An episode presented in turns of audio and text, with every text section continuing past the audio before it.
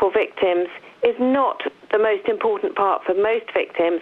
It's about the acknowledgement of what has been done.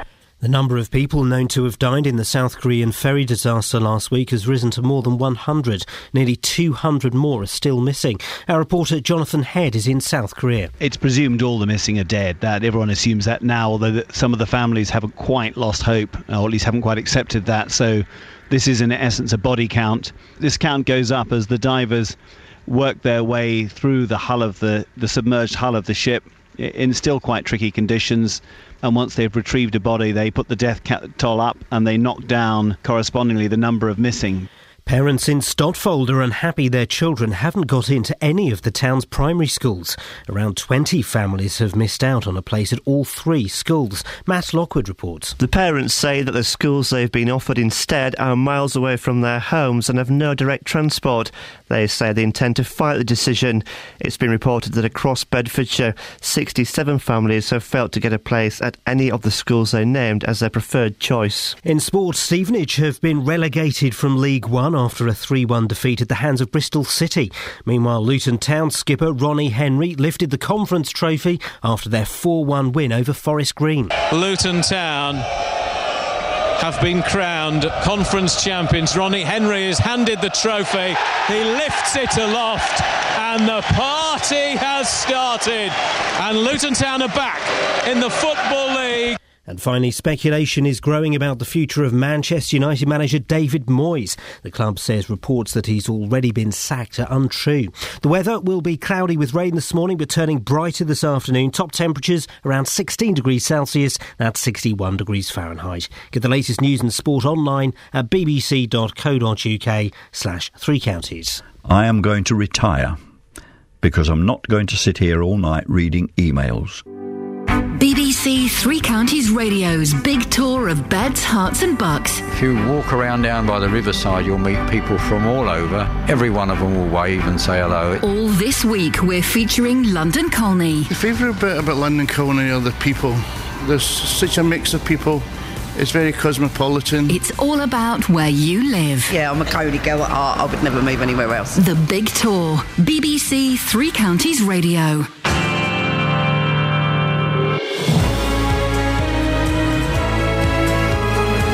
DJ's Fats and Smalls today. I'm the master mixer. The Wheels of Snow. No. Morning, this is Ian Lee, BBC Three Counties Radio. I've done been off, I'm back, I'm done off tomorrow. I apologise for that. Well, I've got a question about parking at airports. I know.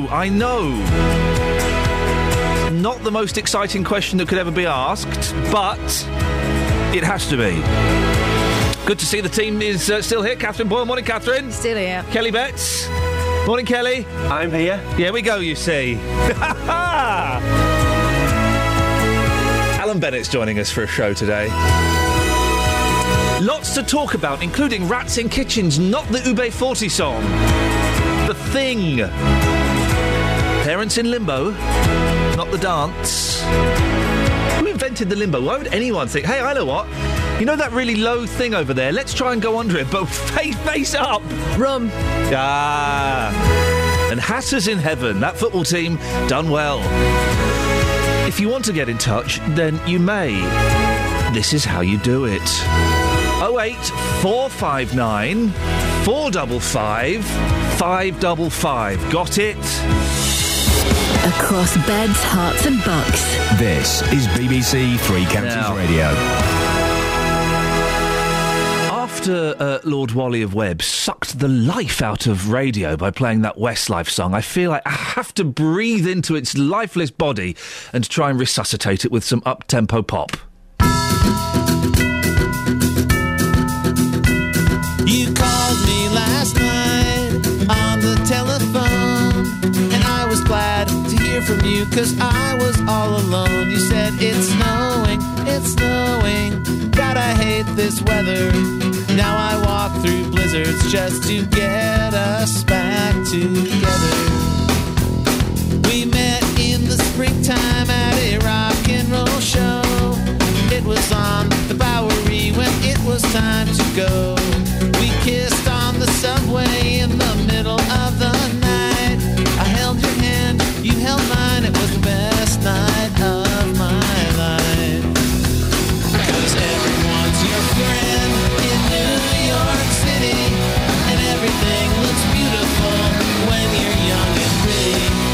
streets are paved with diamonds, and there's just so much to see. But the best thing about New York City is you and me.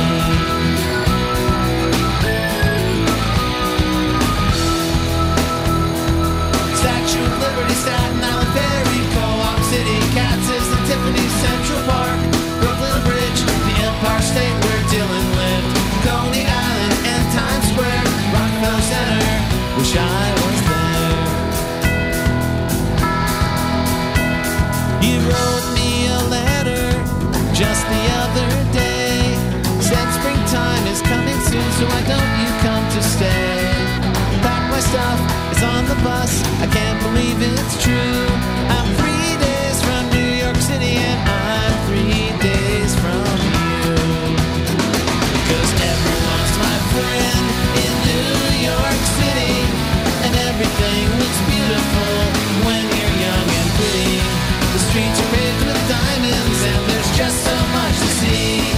But the best thing about New York City is you and me. 'Cause everyone's my friend in New York City. Everything looks beautiful when you're young and pretty. The streets are paved with diamonds, and there's just so much to see. The best thing about New York City is you and me.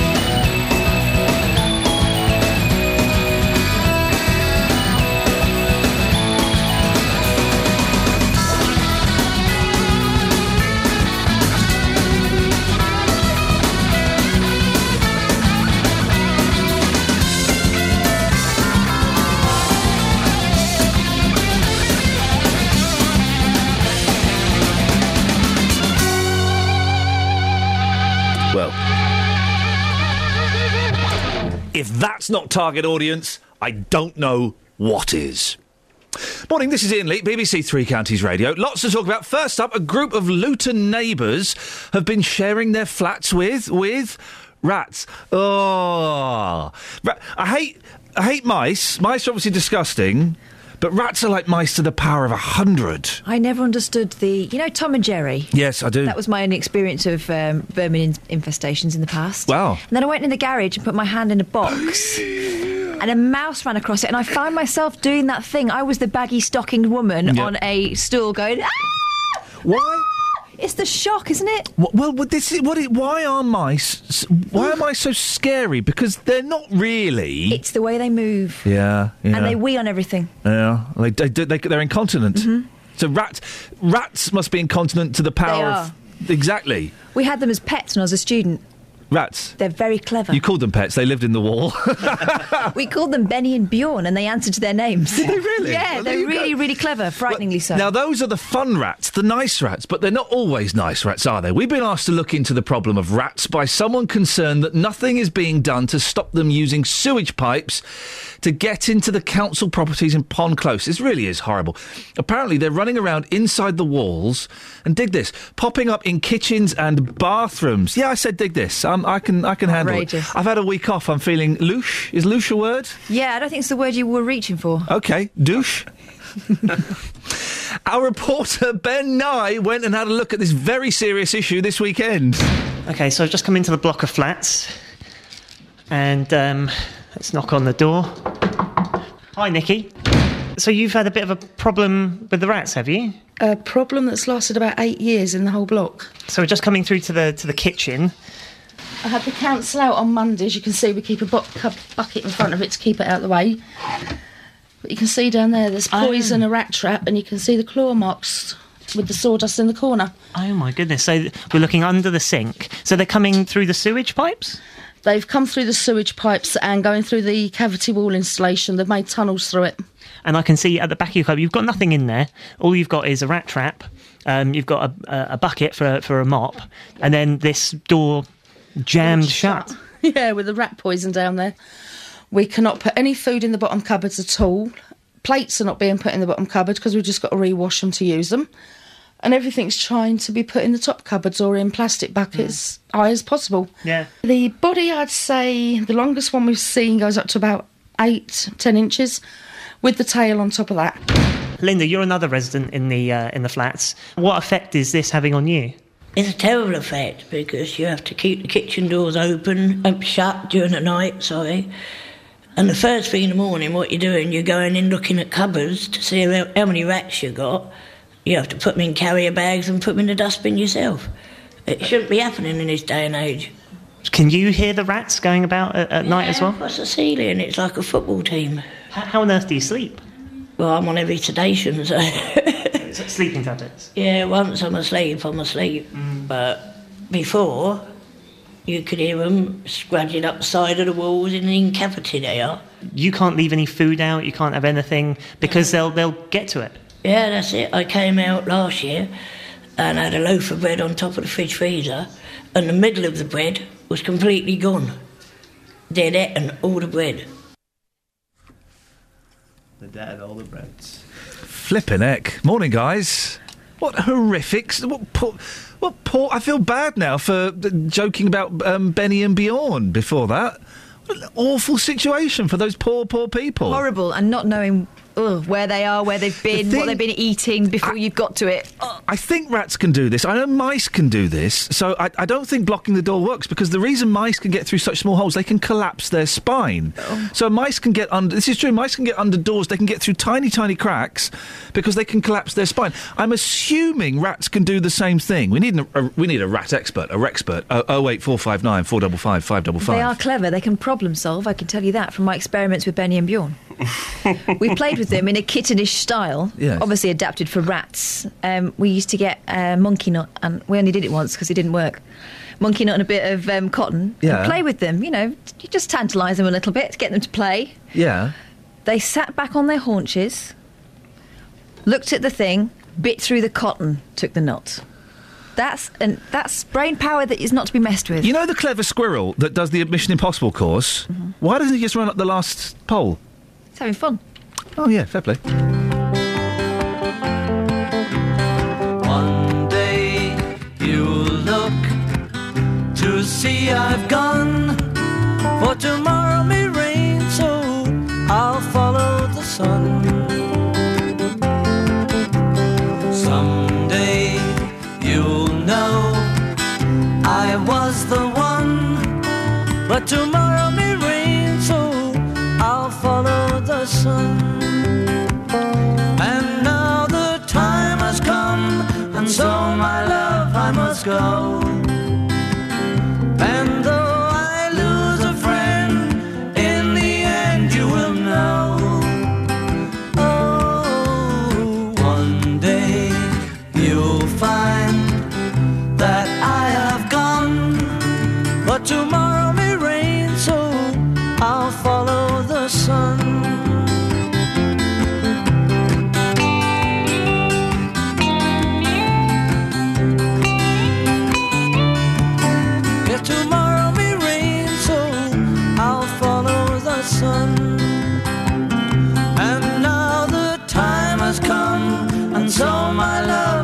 Go. And though I lose a friend, in the end you will know.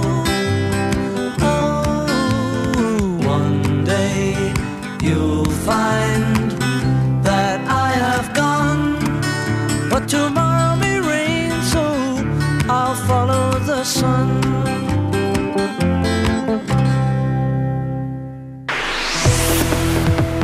Travel news for beds, cards and bugs. BBC Three Counties Radio.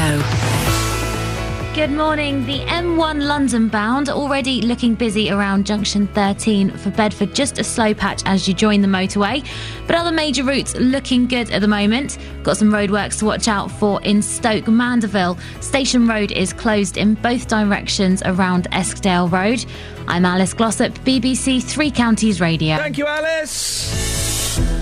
It's coming up to 6:16. It's Tuesday. There we go. We'll have that one. The 22nd of March, April. I'm Ian Lee, and these are your headlines on BBC Three Counties Radio. People at a block of flats in Luton say they've been overrun with rats for almost a decade. Details about how victims of Jimmy Savile can claim compensation have been published this morning. And parents in Stotfold are unhappy their children haven't got into any of the town's primary schools. The weather today, cloudy with rain this morning, brightening up this afternoon. And it's been nice recently. BBC Three Counties Radio.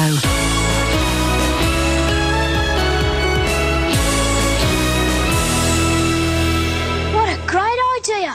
A shoe built on blocks. I'll call them Blocker Boots. We'll sell 1 million. Blocker Boots, Blocker Boots, Block, Block, Blocker Boots. They're in fashion today. Blocker Boots are neat. They go with your feet. Blocker Boots! Blocker Boots are so high, they've made 1 million people buy. Blocker Boots, Blocker Boots, Block, Block, Blocker Boots. They're in fashion today. They're in your shops now. It's selling fast. Buy Blocker Boots!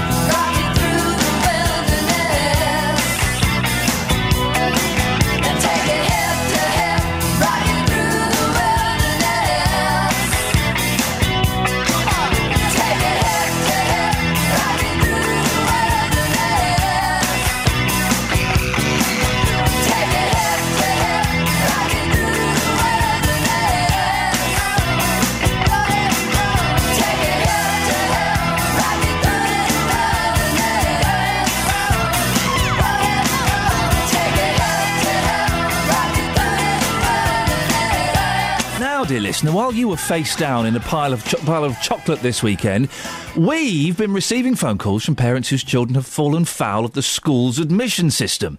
In Buckinghamshire, children have been given places at a Sikh school they never applied for. They didn't apply for it because they're not Sikh. And in Bedfordshire, parents in Stopfold have been told their children will have to go further afield because there aren't enough places at any of the town's three primary schools. Well, Anna-Marie Callanan joins me now from Stopfold. Good morning, Anna-Marie. Hi, Ian. How are you this morning? I'm all right this morning, probably better than you. What's happened? So basically we have three schools in the area. What they've put up quite a few housing developments in the area recently, quite large ones, and they have basically, instead of keeping an old school open, they closed the school and relocated it to one of the new housing developments. So that leaves the village that has really, really grown in numbers with three schools, and now we find that our children are not being placed. About 70 children have not been placed in school placements in the schools in the village and have been sent out sort of 6 miles away. Blimey. Yeah. So let me get this. How old are your kids? They're primary school children, aren't they? We're talking about 4-year-old children. Right, okay. Here. You know, these are young kids who are very, very upset about not getting placements. One of my friend's children actually turned around to his mummy and said, "Mummy, have I been a bad boy? Is that why I haven't got a place at school?" And, you know, 4-year-old children should not be made to feel like this. No. You know, it's just really sad. And how do you explain to them that some of their children have got places at the school, but they haven't? They're going to be sent to a place they don't know, with children they don't know, and that's heartbreaking. You know, I've put my son in the nursery attached to the school in the hope that he could form bonds with the children and get to know, familiar with the surroundings, and now he's going to be ripped away from that and sent to a place that he doesn't know. So how far away has your boy got to go? 6 miles. 6 miles. 6 miles there, six miles back. Yeah, but on the morning, we're looking at 20 minutes, half an hour in traffic as well. So, and this is going to have a massive impact on my life. I'm a single mum. I moved up to Stopfold to be near my sister, who lost her son last year to a brain tumour. So I've moved up here from Harrow, just outside of London. And, you know, I rely greatly on my family. I don't have fantastic health myself. So I rely greatly on my family. And, you know, this is going to have a big impact on my life because I can't rely on people to drive 20 minutes down the road to get my son from school. So, you know, it's a massive problem. Have you spoken to the council, to the local schools? What have they said to you? So far, quite a few mums in Stopfold, we've set up a Facebook page, and it's actually titled School Rejections, and the clue is in the title. I mean, that alone says it all. You know, It's a very sad situation. We've all got together a Facebook page. We're having a meeting next week to all get together and try and talk to the council. Is there anything you can actually do, though? I mean, yes, you can support each other, but can you make a change? We do have. We have a slight thing going on where we think that there has been a miscalculation in the catchment area. They seem to have done the catchment area from the old Roadcroft, not where it's been moved to. So we are hoping that on those grounds we might actually be able to do something about it, but there's no guarantees. So, you know, this is something we are going to fight. We're going to see if we can have a resolution because it's, you know, it's very unfair that some children get places, other children don't. You know, there seems to be no rhyme or reason to. Apparently, a child from Langford has got into Roadcroft, and that to me is bizarre because that's where, you know, children are being sent out to school. So how close is your local school to you? The school you were hoping to get into? It would take me 2 minutes in the car. It would take me maybe 10 minutes to walk there. Wow! And you didn't get him. No. Must be gutting. Yeah, absolutely. I mean, there's no, you know, the education system talks about, you know, how we must care for our children and nurture them, provide them with a safe environment where they feel safe and secure, which is exactly what we've done. We've put them in this beautiful nursery attached to the school, and they feel safe and secure, and then we're going to take that all away from them and put them in a place that is completely strange to them. Yeah. And that, to me, is just really sad. And as a parent, it's tough, but, you know, 4 and 5-year-olds are looking on the little bit of bright side. 4 and 5-year-olds are very tough and very resilient. They are. And they adapt to change well. So, although it's not perfect, and hopefully you can get him into a closer school, your little boy's going to be all right, isn't he? I hope so. I'm sure he will. Hope so. I'm sure he's a good lad. They do, actually. I have to actually put forward that a lot of the parents in the village do not have cars. Yeah. And their suggestion for not having a vehicle is that a taxi will come and pick them up. So we're supposed to put our 4-year-old children into a car with a stranger and say, she go to no. Everything's going to be okay, and that for me is not acceptable. That's crazy. As a parent, I wouldn't be up for that. You wouldn't, would you? No. I mean, any normal human being, you know, it's disgraceful, really.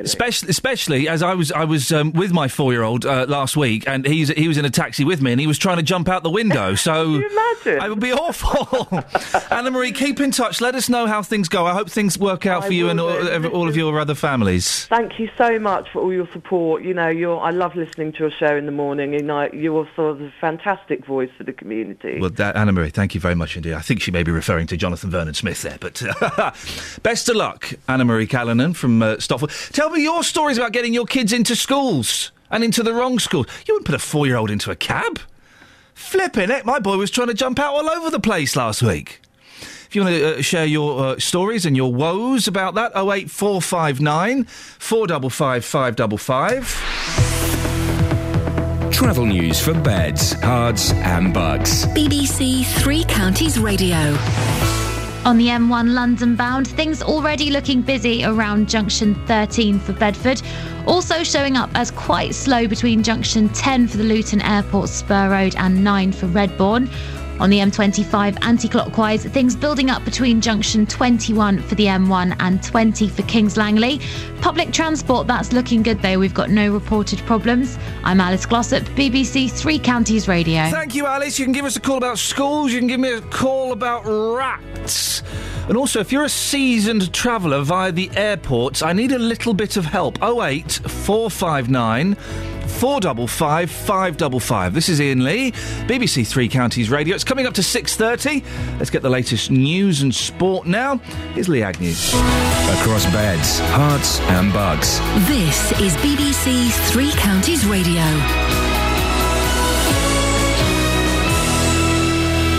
It's 6:30, the headlines. People who live at a block of flats in Luton have been living with rats for almost a decade. They say the council has found a problem with the sewers in Pond Close, but it hasn't been fixed. Adverts will appear in national newspapers today telling those who were abused by Jimmy Savile how they can claim compensation. Those who come forward will have to prove what contact they had with him. The number of people known to have died in the South Korean ferry disaster last week has risen to more than 100. Nearly 200 more people are still missing. And parents in Stotfold are unhappy their children haven't got into any of the town's primary schools. Around 20 families have missed out on a place at all three schools. The weather will be cloudy with rain this morning, but turning brighter this afternoon. Top temperatures around 16 degrees Celsius and 61 degrees Fahrenheit. Three Counties Sports. BBC Three Counties Radio. Luton Town lifted the Conference Trophy after their 4-1 win against Forest Green. Andre Gray scored his 30th goal of the season to cap off a good day at Kenilworth Road for manager John Still. 30 goals, 100 goals for the club, on line for 100 league points. It's fantastic, so unbelievable day, great day. And not only a great day, but a good performance. Football was good. It was very emotional and I'm very proud. It was another story for Stevenage, who've been relegated from League One after losing 3-1 at home to Bristol City. Borough manager Graham Wesley is disappointed with the outcome. We probably none of us saw the fight that we'd have liked to have seen, but it's, as I say, it has been tough. They're playing against some really good quality players week in, week out. Physically, it's really demanding. If you're getting strained and you're getting pulled around and, you know, you're not getting to see as much of the football as perhaps you'd like, and that can happen when you're at, you know, a certain level. You know, it can be really difficult, and mentally you've got to show a lot of resilience to stay strong. Elsewhere, Watford's Championship playoff hopes are all but over after their 2-undefeated Queen's Park Rangers. In League One, MK Dons drew 2-2 at home to newly promoted Brentford, and Wycombe lost 1-0 at Fleetwood in League Two. Speculation's growing about the future of Manchester United manager David Moyes. The club says reports that he's already been sacked are untrue. But Ian Herbert from The Independent says that after United failed to qualify for the Champions League next season, the rumours aren't a great surprise. In many ways, Moyes had the same creed and philosophy that Sir Alex Ferguson had in terms of wanting to bring young players through. But I think the Everton result on Sunday confirmed that the club just seemed to lack the ambition, the kind of tactical sort of acuity, the invention in terms of how to get the best out of players to take the club on. And I think that the supporters feel that in large numbers. And finally, there's been an upset at the World Snooker Championship, with Michael Wosley beating the world number 2 Ding Junhui in his debut appearance. And that's BBC Three Counties News and Sport. More at 7 o'clock. Across beds, hearts and bucks. This is Ian Lee. BBC Three Counties Radio. Well, Catherine has joined me in my studio. Good morning, Catherine. Yeah, your studio. Thank you. You're looking very glamorous. You're not. I'm painting a picture. Theatre of the mind. You're looking very glamorous and glowing today. You must have had a good night's sleep. You look well rested. No, I didn't sleep at all. I had that thing where you know you've got to go back to work and you start counting down the minutes. So you get up before me, and when I get up, the first thing I do is reach to my phone and just check emails, Facebook, and it kind of helps me wake up. Yeah. And when you've posted something on Facebook in the morning before I've woken up, I know that you're having a bad day. I never do that. No, you're having a bad day. And I never usually put miserable posts on. No. I just thought I have to share this with somebody. Share them as well. We're looking in the papers. I can't find this Jimmy Savile compensation advert, which makes me wonder, well, maybe it's, if you've spotted one of these Jimmy Savile compensation adverts in your I nearly did a little thing there and I went in one of your newspapers, then do give me a call. 08459 455 555. So, I've been away. I'm off tomorrow. Apologies. And then I'm working every single day until doomsday. But last week I went to Paris. Lovely. Shall I tell you what's big in Paris? Groping on the train, in my experience. None of that. Eyebrows. They love eyebrows in France, don't they? Big, bushy eyebrows. And that's just the women. It's primarily the men. What I notice in France, the women exude a kind of haughty, arrogant sexuality about them, and the men have got big eyebrows. In Paris, the women are annoyed, and I know why. Why? Well, I lived there for 6 months, and I was annoyed by the time I left. No, it's just very, you can't go on the metro without having someone touching you up, and you can't walk down the street without someone following you home. I once said bonjour to a very pleasant French gentleman, an old-fashioned old chap, and he said something very lewd in response. It's quite sexually heavy. You can imagine making love to a French woman while she's smoking a Gauloise. And looking unimpressed. Yeah, looking unimpressed. Looking at her watch. Are you finished? Thank you. And then going. But so we did that, and that was nice. And we took the boys up the Eiffel Tower. Now, if you've ever carried a 2-year-old up the Eiffel Tower to the deuxième étage, the second floor, I know. Can you go up to the troisième étage anymore? I couldn't be bothered. You had the big queue for the lift. I thought, stuff that. Carrying a 2-year-old, he walked up like a couple of the bits, and then carrying a 2-year-old. Now I know what fat people feel like walking upstairs. And I'm being serious. That is a lot of weight to carry. It's like those. I felt like Jeff Capes, the world's strongest man, where he had to carry a big rock and put it on the back of a cart. I was doing that. I did a Scoins. I nearly went to A&E. I thought I was dying. Paul Scoins went to A&E, by the way, because he thought he was having a heart attack. He was just jogging. He'd run. He'd do some running. But very, very hard, strenuous running. Oh, yes. So you put the child down, everything was better. Yeah, yeah. Did he enjoy the deuxième étage? They love the deuxième étage. They loved it. So that was fun. They like Le View. They love Le View. And then we went to Euro Disney. Good. Magical. It's not called Euro Disney, it's called Disneyland Paris. It's Euro Disney. But it's a magical place where dreams can come true, and to see the children's faces light up as they saw Mickey, and both the boys got a little crush on Minnie, and they saw Minnie, and Mary Poppins went past, and my boys met Snow White. Wonderful.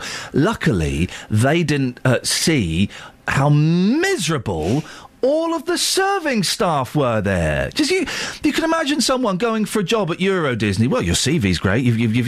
You've worked in theme parks. You've worked with people. You do. Can I ask? Do you like people? Oh yeah, I love adults. I love kids. I love to serve. I love smart.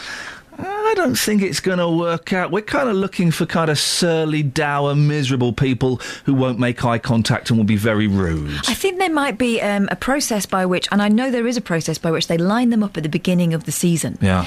And they go along with a clipboard with the new recruits, and they say fur, face, fur. Oh, wow. And all the mingers get put in the masks. Wow. Oh. And all the good-looking types, like you and I. Yes. We get the costumes. I can imagine myself as a Snow White, possibly. You know, I've got that kind of... Snow White's mum. Sunny disposition. Maybe the Wicked Queen, yeah, on most mornings. But we'd get face. Okay. There must be a third group who don't even get to that point. Yeah. Who look really miserable. They get put in the hatches. And I mentioned it to some of my friends who've been to the proper Disney in America. And, of course, in America is the home of good service. I mean, they may be atrocious at many, many things. They do service brilliantly. And all my friends who've been to the real Disney said, oh, no, you wouldn't get that. Everyone's... They're not allowed. We had to move out of the way because a truck was coming with Donald Duck on. And, you know, in America, boys and girls, I'm so sorry. Could you... What we got... Hey, move! No. Hey, move! I beg your pardon? I'm sorry, are you a Disney employee? Jean-Claude. And also, right, after that there was a springtime kind of like little thing where a lot of the characters Beautiful. Go by in a car. Easter bonnets. You're wonderful, wonderful. The chimney sweeps come by from Mary Poppins, right? This is why they told us to move, because a carriage, a beautiful coloured carriage was coming carrying the chimney sweeps, right? The chimney sweeps... They were just sat there having a chat with each other. Fag, maybe. They weren't, they didn't have a fag on. But they were just sat there having a chat with each other. And I'm thinking, oi, until you pass through those double doors, you are on show. Come on, wave to my boys. Were they chatting in character? Were they talking about flus? I didn't get that close. Mary Poppins. I did say, when Mary Poppins and Dick Van Dyke went by, I went, hello, Mary Poppins. And Dick Van Dyke laughed at me. It wasn't Dick Van Dyke. I don't know what the character's called. His name was Richard. Yeah, Richard. Anyway, you can share your experiences of the excitement and disappointments of Euro Disney. 08459 455 555. Should we play a song? Go on. And then look at the Papas? Yeah, That's what they call them in France.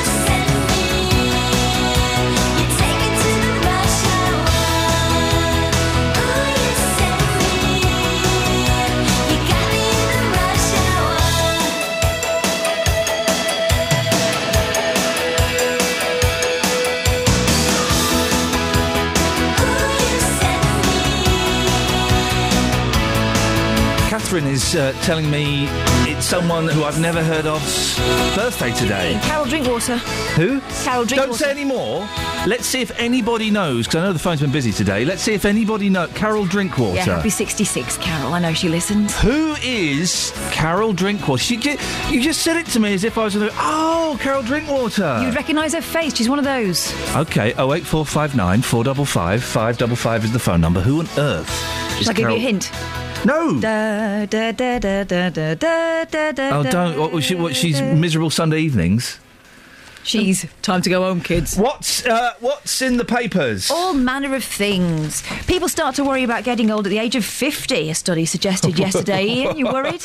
I'm worried now. I'm 41 in 2 months. I'm 36 and I already feel like maybe the best of my years are behind me. Isn't that awful? It is.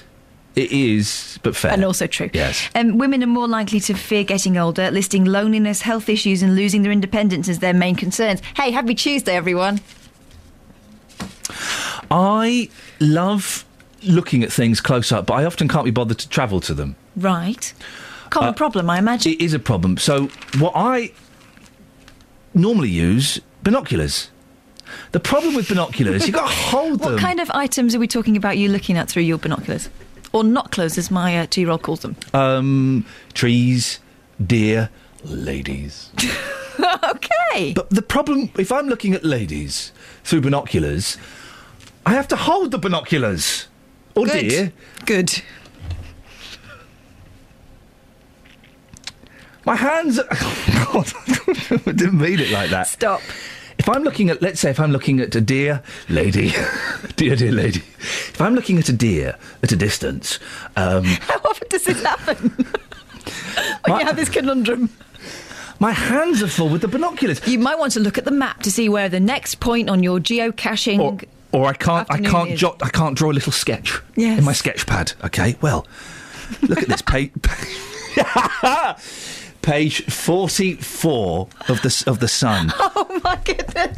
Forget expensive, bulky binoculars. Hands-free binoculars give you the magnification of binoculars in a lightweight pair of glasses. No more carrying heavy, bulky binoculars. So lightweight, you will hardly know that you have them on. But everyone else will. You look like a perv. I better know I've got them. I want to see things further away. This is like old-fashioned Google Glass. Amazing new hands-free binoculars. Zoom in at home or away with up to 400% magnification. Some of the examples. A bird, a man on a horse, a man doing a wheelie on a motorbike. How much? They're free. Free. With hands-free binoculars for every reader. I want one. Oh, hang on. Amazing introductory offer. Buy one pair of hands-free binoculars for just $19.95 and get a second pair free. Go on, I'll go twos in with you. Can I get the free pair then? Yeah. You get the ones you pay for. No. But what's brilliant, right? the only hands-free binoculars you'll ever need. As though there are a massive range of hands-free binoculars. Which hands-free binoculars do I take today? These are the only ones I'll ever need. Pass me my Pervo gogs. Look at this. There's a picture of the woman wearing them. She looks like she's got milk bottles on. Your head follows the action. Wow. Oh man, alive! Right, okay. We're gonna go to the travel, and then we're gonna order some of these. These are just too good to pass up. Travel news for Beds, Herts, and Bucks. BBC Three Counties Radio. The A1M southbound looking heavy on the speed sensors between Hitchin and Stevenage. Also the M1 London bound, heavy going between junction 10 for the Luton Airport Spur and 9 for Redbourne. The M25 anti-clockwise, slow going between junction 21 for the M1 and 19 for Watford. Public transport, no reported problems. I'm Alice Glossop, BBC Three Counties Radio. Thank you very much, Alice.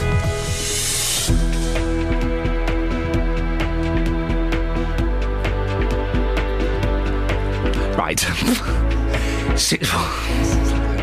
6:47, it's Tuesday the 22nd of April. I'm Ian Lee. These are your headlines on BBC Three Counties Radio.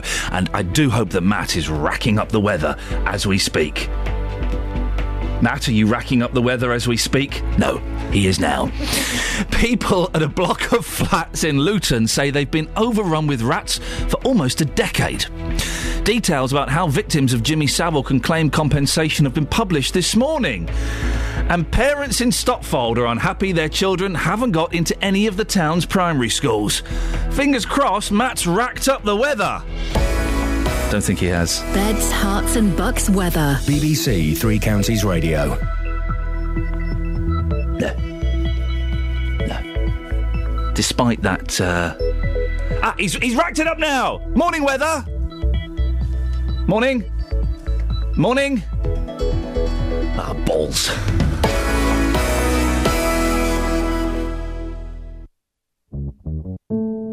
If you've missed any of the programmes from the last week, you've missed things like this. What could I do? I started to scream, of course. I didn't have time to give my last hug, you know. But there is a way you can hear it all again. You're listening to a special programme on BBC Three Counties Radio, looking at the incredible story of St Albans woman Philomena Lee. Go to bbc.co.uk/3counties and click on Listen Again. All of our programmes are available for 7 days, allowing you to listen to what you missed. bbc.co.uk/3counties. Lee Agnew, our news gentleman this morning, and he is indeed a gentleman. Every time a lady comes into the office, he stands up. Has sent us this message. The woman who sang that song, Rush Hour, Jane Weedlin, played Joan of Arc in Bill and Ted's Excellent Adventure. Oh, we know. We know. She was also in Star Trek IV, The Voyage Home. They're making a trequel. They're making a third Bill and Ted movie. Oh, what for? For fun. For giggles. For whatsits and giggles. Wally from Watford's on the line. Morning, Wally. To make money. That's why I'm making the film, to make money. It's obvious, isn't it? Weather. Not today, Geoffrey. What else have you got in the papers? Parents want to win more than their children. 2 out of 3 children dislike competitive sport. I have to do it in that voice. I don't like sport. Tough. Or feel unmoved by a desire to win, with many anxious at the prospect of losing, a survey suggests. Tough, that is life. A competitive streak was far more important to today's parents, who are typically more committed to team games than their children. I blame this on Pass the Parcel. Go on. Oh, go on. Yep. Because they are shielded from disappointment in a mild way from the moment they're able to go to parties, right? Yep. Everyone gets a prize, everybody wins. No, not at my parties, they don't. Yeah, you're the one I knew there was someone who played Pass the Parcel in a naughty way. It's you. Not in a naughty way, in the right way, right? Right. Because I noticed that children were sitting there waiting for their turn. They realised they were going to get a turn and they were all going to get a sweet. Yeah. And then when they had their sweet, they weren't interested until the last final moment, and they realised that there was a prize up for grabs. And they thought that because they've had a sweet, they're probably not going to win. They've already rumbled us, parents. You need to change the goalposts. Here's what you do. Put forfeits in. Yeah. Everyone's involved. Everyone's having a laugh. Everyone joins in. They're gripped. And then they learn to win. I don't think I like you. I think that's a really miserable way. No, it's not. To play it. It's a fun way to play it. Come on, these kids are just sitting there waiting for their Haribo Star Mix. They're 4 years old. No. Let them play and let them win something. They need to feel the jeopardy. Fun. M.O.A.P. Farah. Mo.A.P. Farah. Right. That's it, Mo.A.P. Farah. Why? A man of 74 has become the second runner probed for an unbelievable time in the London Marathon. OAP, Frank Staples, chugged around the first half of the 26-mile course in 3.5 hours. But he did the second 13 miles in a blistering 1 hour, 14 minutes, only 7 minutes slower than the women's world record set by Paula Radcliffe. Well done him. No, Mr Staples, a retired insurance broker from Great Somerford, Wilts, denied cheating and blamed a technological error for his finishing time of 4 hours, 39 minutes and 57 seconds. He said, "A cheat? Good God, no. I don't remember being matched to record times. I can't explain it. It's not my fault. Now go away." There's a picture of him cheating. I mean, running really, really fast. He looks like Billy Whiz. Hey, good news, sports fans. What's that? Luton Town, he says, turning to the screen to read the script, have been crowned conference champions in front of a packed house at Kenilworth Road. Daly was there. What was it like, Just? Oh, boss, it was absolutely fantastic. Over 10,000 people there yesterday. The atmosphere was terrific. In terms of money to the club, it's worth over £1.2 million a year to go back into the Football League. Ian, I could sit here right now and play fan after fan of what I thought of yesterday. You wouldn't be allowed. Yes, but I think this next clip coming up sums it up for me. Here's a fan at the final whistle. So there we go. The trophy has just been lifted. Sir, how happy do you feel right now? Absolutely ecstatic. My dad's third game of the season. Season ticket holder for many years, and he's seen his boys back in the Football League. Absolutely, words cannot describe my emotions.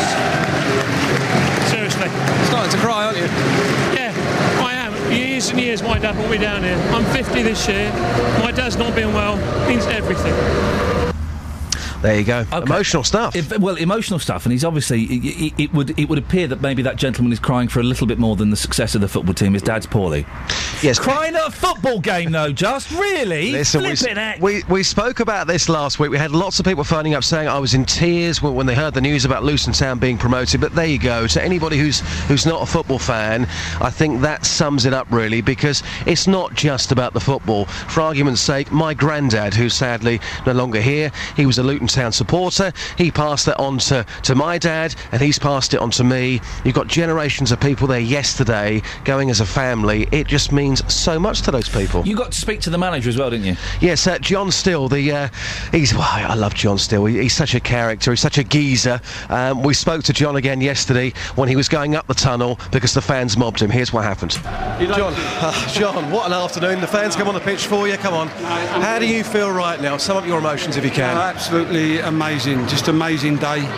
And you know what, being a professional, amazing performance in the circumstances. You know, we won the league without playing, and normally there's a little bit of an aftermath, and but we played really well today. Second half was terrific, so special day, just a special day all round. I mean, these people absolutely love you. I mean, as a human being we all want to be loved, but walking out of this ground tonight, yeah. Your head must be so big. No, it's not.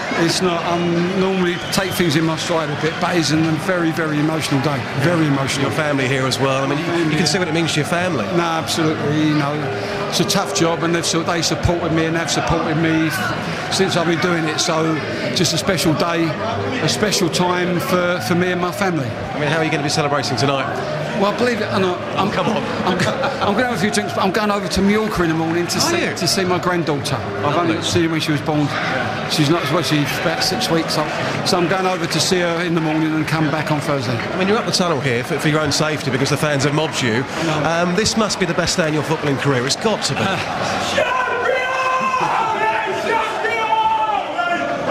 That lunatic, by the way, is the Stephen Norton. It is a special day, but... You know, I won this league with a team that I supported as well, which was special. But because it's happening now, this is amazing. It's an amazing day. Just amazing. I can't explain it. It's amazing. And it's still going to come. Amazing. You don't want to be talking to me. You want to go enjoy the party. All the best, John. Take care. Thanks very much. Well, it sounds like it was an amazing day, Just. It was an amazing day. And, of course, come August, Luton Town are back in League Two, back in the Football League after 5 years. Well, I hope they enjoy their year there before they come back down. Oh dear. Now listen, a bit of bad news. You know Glenn Campbell? It's his 78th birthday today. Yep. He's just been moved into a care home because his Alzheimer's has got so bad. Yeah, I heard, yeah. Yeah, I'm a big fan of Glenn. So I'm, if you don't mind, Just, I'm going to cut this a bit short so I can squeeze in a bit of Glenn, but we'll talk more about Luton later. Yep, you go for it. Cheers, my dears. Ta-ta.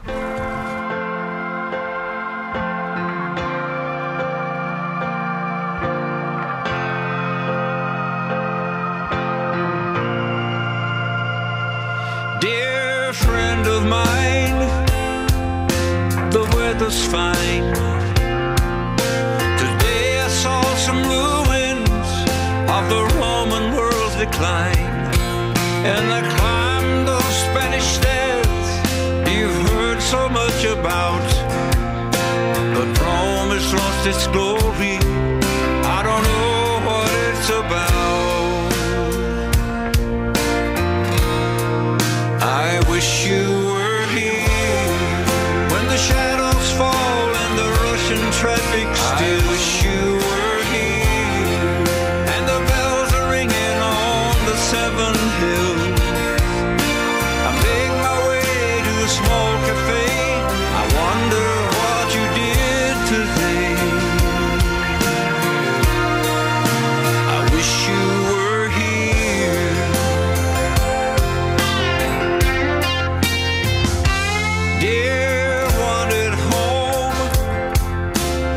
just flew in from Rome, and Paris is a postcard, all decked out in color chrome.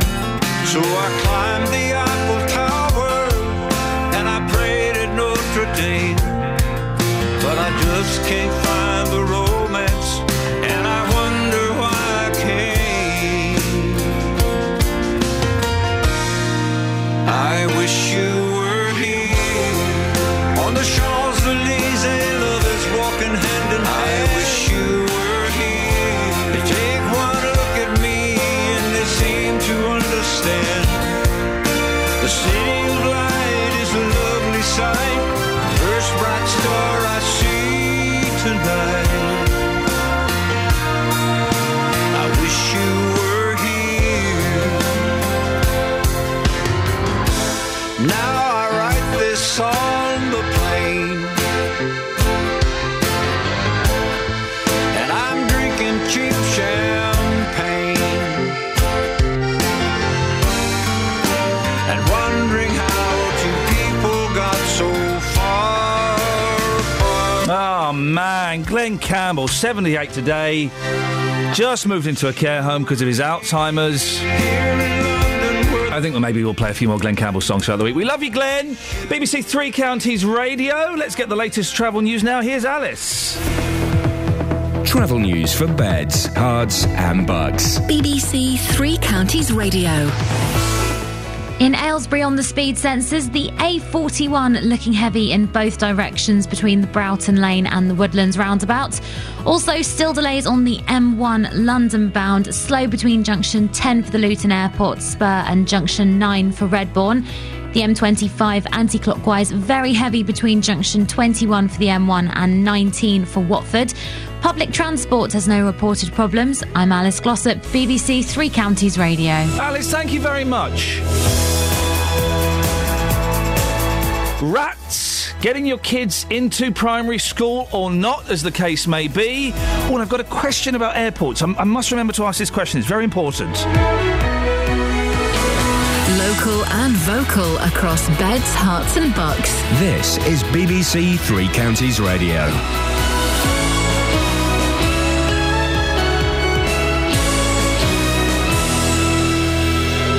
It's 7 o'clock. I'm Lee Agnew. The headlines: people in Luton say their homes are plagued with rats, compensation for victims of Jimmy Savile, and another row about school places in Bedfordshire. BBC Three Counties Radio. People who live at a block of flats in Luton have been living with rats for almost a decade.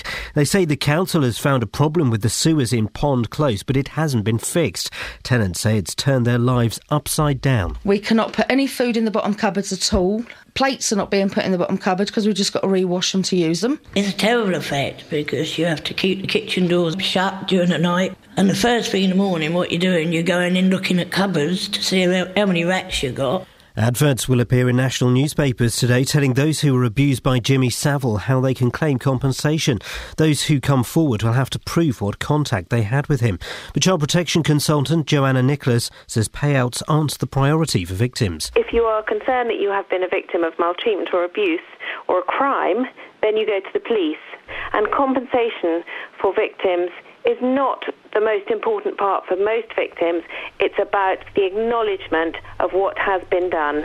The number of people known to have died in the South Korean ferry disaster last week has risen to more than 100. Nearly 200 people are still missing. Our reporter Jonathan Head is in South Korea. It's presumed all the missing are dead. That everyone assumes that now, although some of the families haven't quite lost hope, or at least haven't quite accepted that. So this is in essence a body count. This count goes up as the divers work their way through the hull of the submerged hull of the ship in still quite tricky conditions, and once they've retrieved a body, they put the death toll up and they knock down correspondingly the number of missing. Parents in Stotfold are unhappy their children haven't got into any of the town's primary schools. Around 20 families have missed out on a place at all three schools.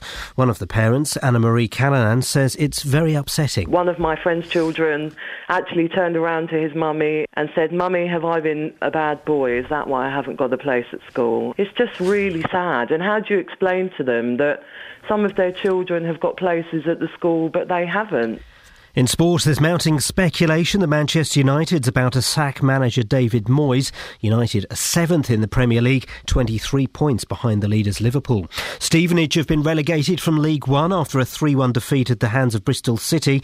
Meanwhile, Luton Town skipper Ronnie Henry lifted the conference trophy after their 4-1 win over Forest Green. Luton Town have been crowned conference champions. Ronnie Henry is handed the trophy.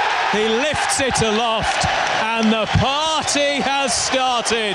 And Luton Town are back in the Football League. Finally, the weather will be cloudy with rain this morning, but turning brighter this afternoon. Top temperatures around 16 degrees Celsius, that's 61 degrees Fahrenheit. Get the latest news and sport online at bbc.co.uk/3counties. Lee, this Jimmy Savile compensation advert, do we know what papers it's in? Because I've not been able to find it. No, it says some of the newspapers, so I haven't seen it personally yet. OK. We can have a look. We'll put it out to listen. Lee, thank you very much indeed. If you've seen those adverts in your paper, could you give us a call?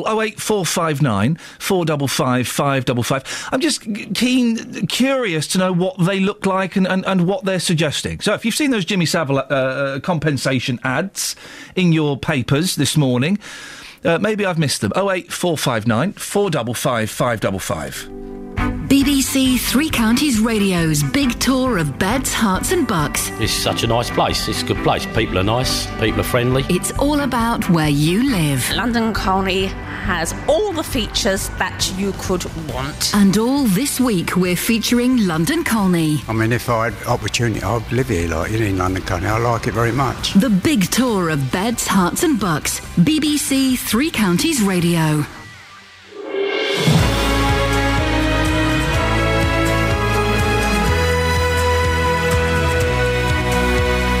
This is Ian Lee, BBC Three Counties Radio. Lots to talk about, including rats in kitchens, parents in limbo, and hatters in heaven. Do you want to get in touch? 08459 455 555. Across beds, hearts and bucks. This is BBC Three Counties Radio. He's good, that Lee Agnew. He's good. He's just messaged me saying the adverts are apparently in The Mirror and The Times. Now, I don't have The Mirror, but I do have The Times. So let's have a little looky in here and see if we can spot it. I'm going to hand it to my production team and they can have a little look, see if we can find out. It's be interested to see what it looks like, what it's saying, what the language is that's being used. If you've seen it, if you've got a copy of The Mirror, we don't get The Mirror. I don't know why I like The Mirror. 08459... That is The Times, isn't it? I'm giving you that. Thank you very much. 08459 455 555. Now, we've been contacted by a group of neighbours from Luton who tell us they've been left to share their flats with rats for almost a decade. Ah! For 8 years, the residents of Pond Close have been battling to keep their council homes clean while rats run around inside the walls and pop up in their kitchens and their bathrooms. It seems they're getting in through the sewage pipes. Well, here's what some of the tenants told us. Enjoy your breakfast. We cannot put any food in the bottom cupboards at all. Plates are not being put in the bottom cupboard because we've just got to rewash them to use them. And everything's trying to be put in the top cupboards or in plastic buckets, high as possible. The body, I'd say, the longest one we've seen goes up to about 8-10 inches, with the tail on top of that. It's a terrible effect because you have to keep the kitchen doors shut during the night. And the first thing in the morning, what you're doing, you're going in looking at cupboards to see how many rats you got. You have to put them in carrier bags and put them in the dustbin yourself. It shouldn't be happening in this day and age. I came out last year and I had a loaf of bread on top of the fridge freezer, and the middle of the bread was completely gone. They'd eaten all the bread. They'd eaten all the bread. Aye. Well, David Westcott is the director of A1 Pest Control in Luton. Morning, David. Good morning. This must sound quite familiar to you. Yes, that sounds very bad, yes. The lady, we had one person there saying a rat 8 inches long plus the tail on top. Is that a big rat? Is that one of these super rats, or is that normal-sized? They can grow quite large, and we grow up to the size of cats. All we have to do is keep feeding them, and they'll get bigger and bigger. It's all dependent on food supply. The tenants say that the solution so far has just been to leave poison out. That's not enough, surely? Well, I don't understand why it's not working. Rats are immune to some sorts of poisons, so you know if you find it's not working, then change your poison until you find that one that is working. Is poison enough, though, David? If there are lots of them, if there is an infestation, is it not going to need something a little bit more drastic than that? Well, you can put traps down, you can do all sorts of things, gel pads and that, you can catch them. But at the end of the day, you've got to do this on a big scale. If you've got a big, infestation, to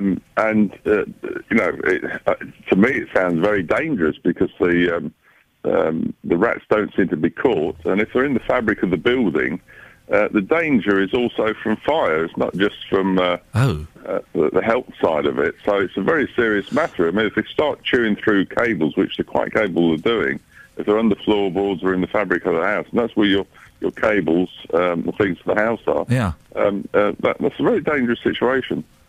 10 years, an infestation of 10 years as well. It sounds like they're pretty settled there, doesn't it?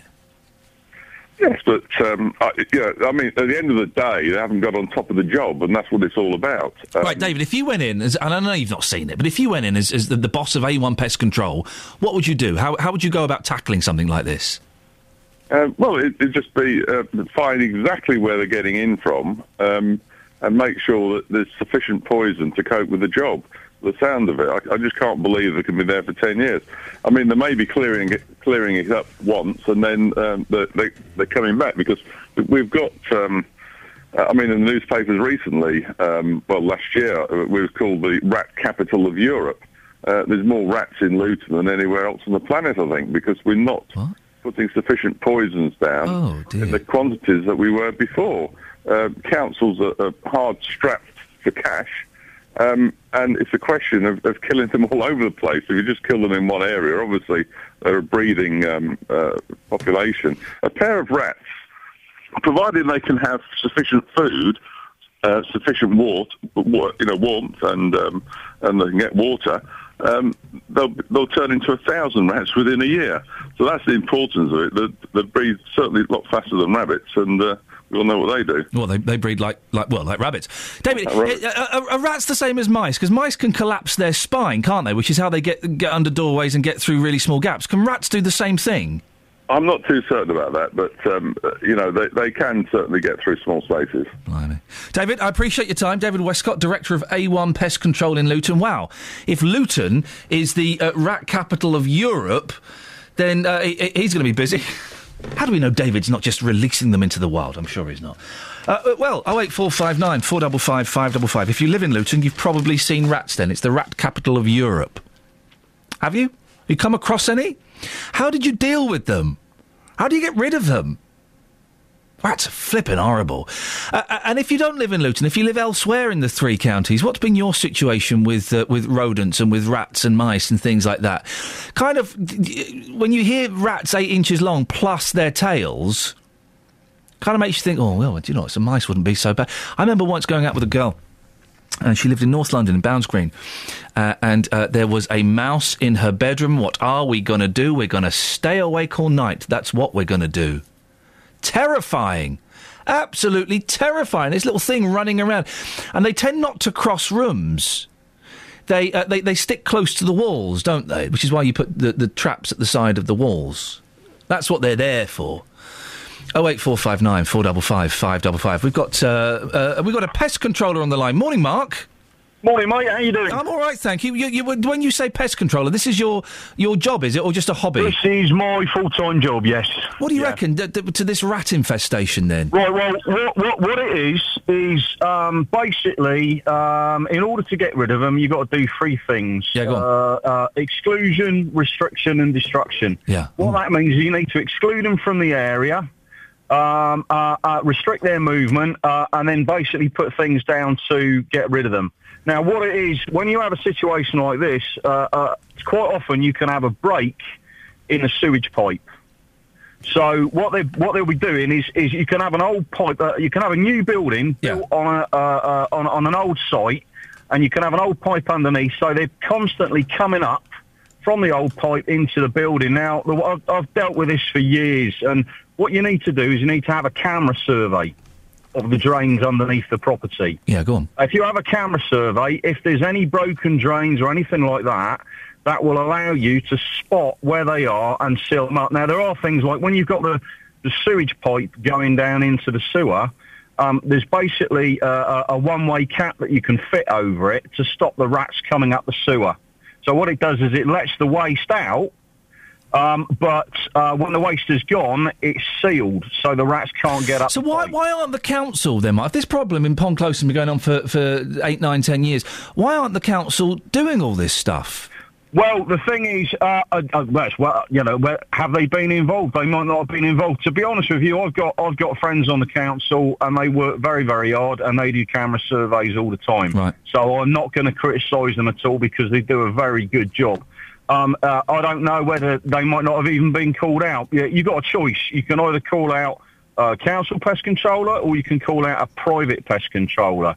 Now, private pest controllers can be quite good, but sometimes they haven't always got the experience to get camera surveys done to find out exactly where they're getting in. They keep laying bait, but they don't actually solve the problem because they don't get the hole sealed up. Well, the residents of Pond Close say they have been speaking to the councils, but is it supposing there are 8 houses in my street, okay, and we've all got rats, and I get rid of the rats in my house, but none of the others do, they're going to come back to me eventually, aren't they? Well, this is it. What you need to do, you need to carry out a block treatment, but it gets very complicated because you've got some tenants that will want to let you in. You've got other. I mean, I've done the same with cockroaches in a big block of flats, 80 mate. Flats. Yeah. The whole place was infested, but, we could sometimes we could get into a few flats. Yeah. The next week we'd get into a few more. Then we couldn't get back in the ones we got back into. So access is a big problem. In an ideal world, you can get into all the properties and bake them up when you need to, but it doesn't work like that, unfortunately. Mark, what's your pest control company? Give yourself a plug.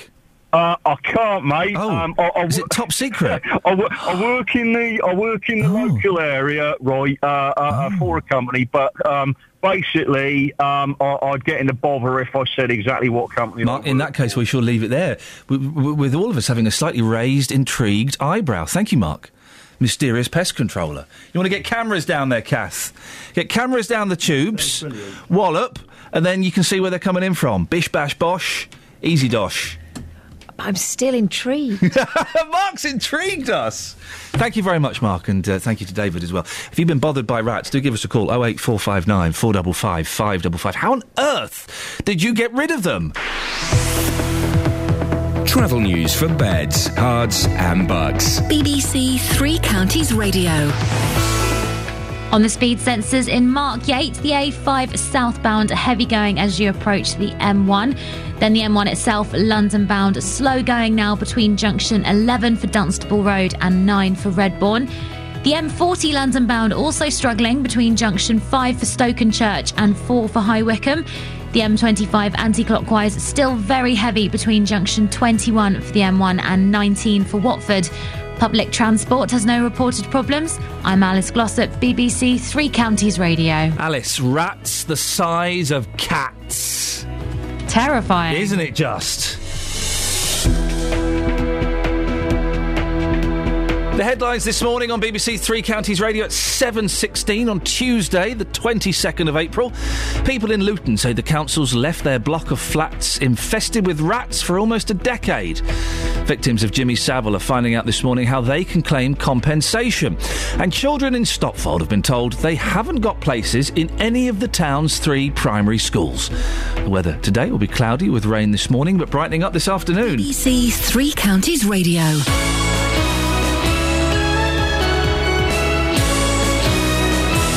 And what have we learnt about Luton today? We're called the rat capital of Europe. There's more rats in Luton than anywhere else on the planet, I think, because we're not putting sufficient poisons down in the quantities that we were before. BBC Three Counties Radio's big tour of beds, hearts and bucks. Parks, there's so many around here for children. And it's just got such a nice atmosphere and everyone's really friendly. Inviting everyone to where you live. Probably the best place to live for a good community. Good lifestyle, friendliness. And all this week we're featuring London Colney. Just step out of the house, virtually into the fields, and it is very picturesque. The green down the bottom end there, it's by the river. If you've got a story everyone should hear about, let us tell them about it. Oh, I think the roads really do need to be looked at, resurfaced. Our high street needs resurfaced. The big tour of Beds, Hearts and Bucks. I mean, if I had opportunity, I'd live here, like, in London Colney. I like it very much. Yeah, I'm a Colney girl at heart. I would never move anywhere else. BBC Three Counties Radio. Good on you, girl. We found the advert. There's one on page 30 of the Times. It's also in the Mirror, apparently. The advert that's encouraging, telling people they can claim compensation or make a claim against the estate of Jimmy Savile if they are abused by him. And it's a very formal, non-sensationalist kind of advert. In the High Court of Justice, Chancery Division, claim number in the matter of the administration of the estate of Jimmy Savile, a scheme to facilitate the handling of claims by victims of alleged sexual abuse. Notice is hereby given. Persons sexually assaulted by Jimmy Savile who have not notified claims to the National Westminster Bank as personal representative of Jimmy Savile will then lose the ability. Persons wishing to make a claim for sexual... I'm scanning through this. I'm not going to read the whole thing, obviously. Persons wishing to make a claim for sexual assault by Jimmy Savile against his estate must therefore notify the solicitors for the NatWest Bank at the following address. Claimants are strongly encouraged, if they wish to claim, to give notice within 6 weeks of the date of this advertisement. Warning, if notice is not given of a claim before distribution of the estate, all right to recover from the estate will be lost. It all seems quite straightforward and it doesn't seem straightforward in the slightest. It seems formal and properly done. I don't normally kind of talk about people when I've not heard exactly what they said, but I heard somewhere at the weekend that Joanna Lumley was saying something about claimants of the historical abuse. I only know that she was saying that, a pat on the backside didn't constitute abuse. I don't know what she said about anything more than that. OK. It's an odd one, isn't it?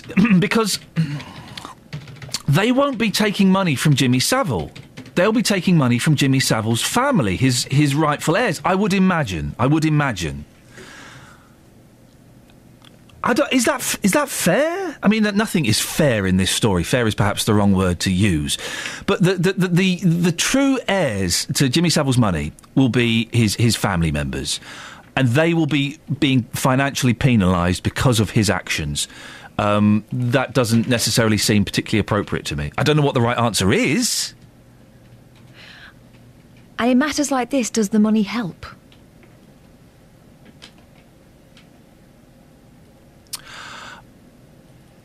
It's a tough one. I think for some people, it might help a bit, actually. It might help as, a full stop to the story. But it might help as... God, this is tough, isn't it? Would you want his money? Yeah. Oh, I don't know. Yeah, I would. Yeah, definitely. I would. We've turned into the Moral Maze again. You're listening to the Moral Maze on Radio 4. Would I want his money? Yes, I would. Would it help? I think it would help some people, as it would seem as the only kind of it would seem perhaps as some kind of punishment, as some kind of retribution. The only thing you can do to a dead man really is kind of take what he's left behind. To a lot of people, of course, it's not going to help the emotional and mental trauma of what he put them through. Let's put it out there. Would the money help, do you think? It's a tough one, and I don't quite know how to phrase it as a question. And let's leave it as vague as that. What do you think about this? What do you think about this advert? What do you think about the financial claims being put in against Jimmy Savile's estate by those people who were abused by him? Let's leave it as vague as that, because I don't know how to couch it in a question. And I don't know that we... Obviously, thank goodness, we're not in a place where we can understand what they're going through. Yeah. It's a tough one. It's an interesting one, isn't it? I'm not expecting to get a definitive answer, and I'm not expecting you to have necessarily a 100% well-thought-out opinion. But I don't know what my thoughts are on this, and I kind of like it when you phone in and help me shape my thoughts around it a little bit. Yeah, let's just go with gut reaction. What's your reaction to that? Gut reaction to the advert in the newspapers... telling people how they can make claims against Jimmy Savile's estate. Let's leave it as vague as that. We're not going to spend hours honing a question, as we often do on radio phone-ins. We're just going to have a vague... What's your gut reaction to that? Give us a call, 08459 455 555. Now, bank holidays are great, aren't they? Unless you want to get something done, which is why we've taken a number of phone calls this weekend from worried parents unable to get through to their respective councils. Just before the Easter weekend, they discovered they'd fallen foul of... Oh, how frustrating finding out at the Easter weekend, so you can't do anything for 4 days. Just before the Easter weekend, they discovered they'd fallen foul of the school admissions system, and they've been left to stew on it while the rest of us eat a shed load of chocolate. In Buckinghamshire, non-Sikh children were told they've got places at a Sikh school, despite the fact they hadn't applied there. And in Bedfordshire, parents in Stopfold have been told there's no room at any of the town's 3 primary schools. Well, Dr Mary Bousted is the General Secretary of the Association of Teachers and Lecturers and joins me now. Good morning, Mary. Good morning. What's going on? This doesn't seem particularly fair, does it? Well, it's a bit of a mess, and it's of, I'm afraid, the government's own making. The problem is that the government, in the first act when it came to Parliament, the coalition, the education bill, it stopped, it prevented local authorities from building schools. So the only way you can have a new school is either to open a free school or to open an academy. You can't open the local authority, which used to be responsible for building schools, and the local authority, which is close on the ground, which knows which villages are growing, which towns are growing. They can plan local provision. They're actually now not allowed by law to build new schools. So you've got to rely on either parents starting schools or teachers starting schools. And the only other way that you can increase school places is by schools taking on more pupils and building more classrooms. Now, schools are doing that. You know, schools are providing more classrooms, but the problem is if you've only got so much land, you can only build so many more classrooms or increase class sizes. And, you know, I've been to many primary schools now which are literally bursting at the seams, where you've got children in dining halls, children in the gym. You know, everywhere you can, the school is trying to fit children in, to the detriment of the education of other children at the school who are finding it's much more difficult to do PE, and it's much more difficult to eat your lunch, and, you know, but they can't build new places. So Bedfordshire, which needs these extra places, can't build new schools. And indeed, this year, we need nearly 250,000 more primary school places, but local authorities are finding it very difficult to meet demand. What, so did you say councils are legally not allowed to build schools? That's right. What? Why? Because the government's the government's belief is, Michael Gove in particular, that if you need a new school, then it should be parents or teachers who build it. The local authority... I know it's amazing. I thought that was supplementary, the parents setting up schools, the free schools. No, gosh. The government has made it illegal for local authorities to build new schools. I'm going to look into that more, because that's incredible, man. I'm not doubting you for a second. That just seems incredible. There are lots of parents this morning who are making frantic phone calls because instead of going to the school that's a 5-10 minute walk away, they're having to send their 4-5-year-olds to a school 6 miles away. Is there realistically anything that can be done, or do they just have to lump it? Well, they can appeal. And I suppose they can also hope that in the intervening period between their application and the start of the school year, they will, things will shake out a bit, and the waiting, that, you know, they'll get a place on the waiting list and get a place. But I'm afraid there are going to be parents faced with very difficult choices as a result of the lack of a planning system for primary school places. I mean, it's not as though it wasn't known about. Nationally, we need about 250,000 extra primary places this year. By 2015, double that.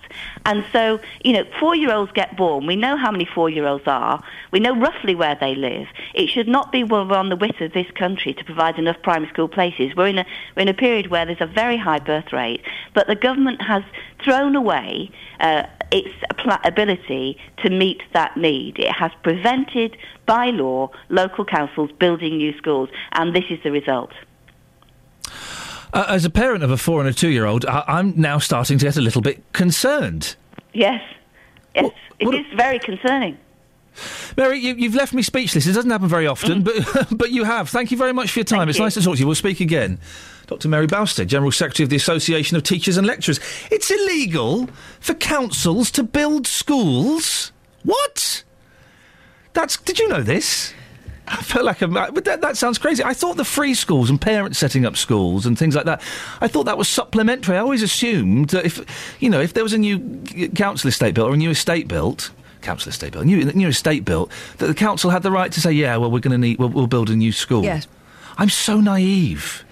You only find out about this stuff when you fall foul of it, I think. Wowzers. OK, well, let's hear your stories on this, please. 08459 455 555. If you had one of those letters last week, probably came Wednesday or Thursday, saying, yeah, you know that school that's just round the corner from you?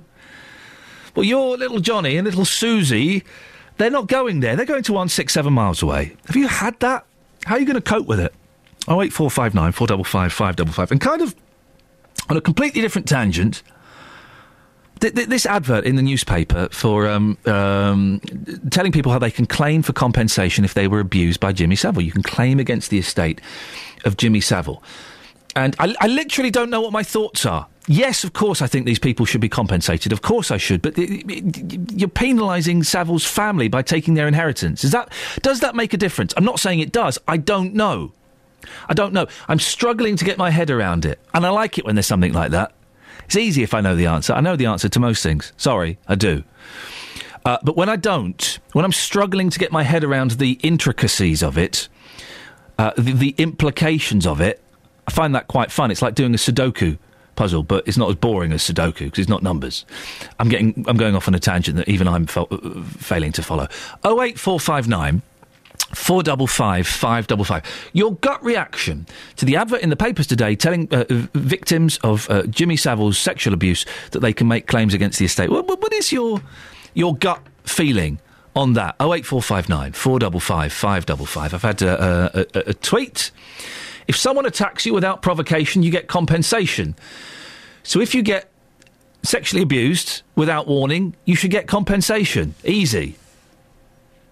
Does sound easy, doesn't it? 08459 455 555. Travel news for beds, cards and bugs. BBC Three Counties Radio. At the Black Cat roundabout, the A1 southbound queuing from Eton Soken as you approach the roundabout. Also on the speed sensors in Harpenden, the High Street heavy going in both directions around Station Road. The M1 London bound still struggling between junction 11 for Dunstable Road and 9 for Redbourne. The M25 anti-clockwise very slow between junction 17 for Maple Cross and 16 for the M40. Public transport has no reported problems. I'm Alice Glossop, BBC Three Counties Radio. Across beds, hearts and bugs. This is BBC Three Counties Radio.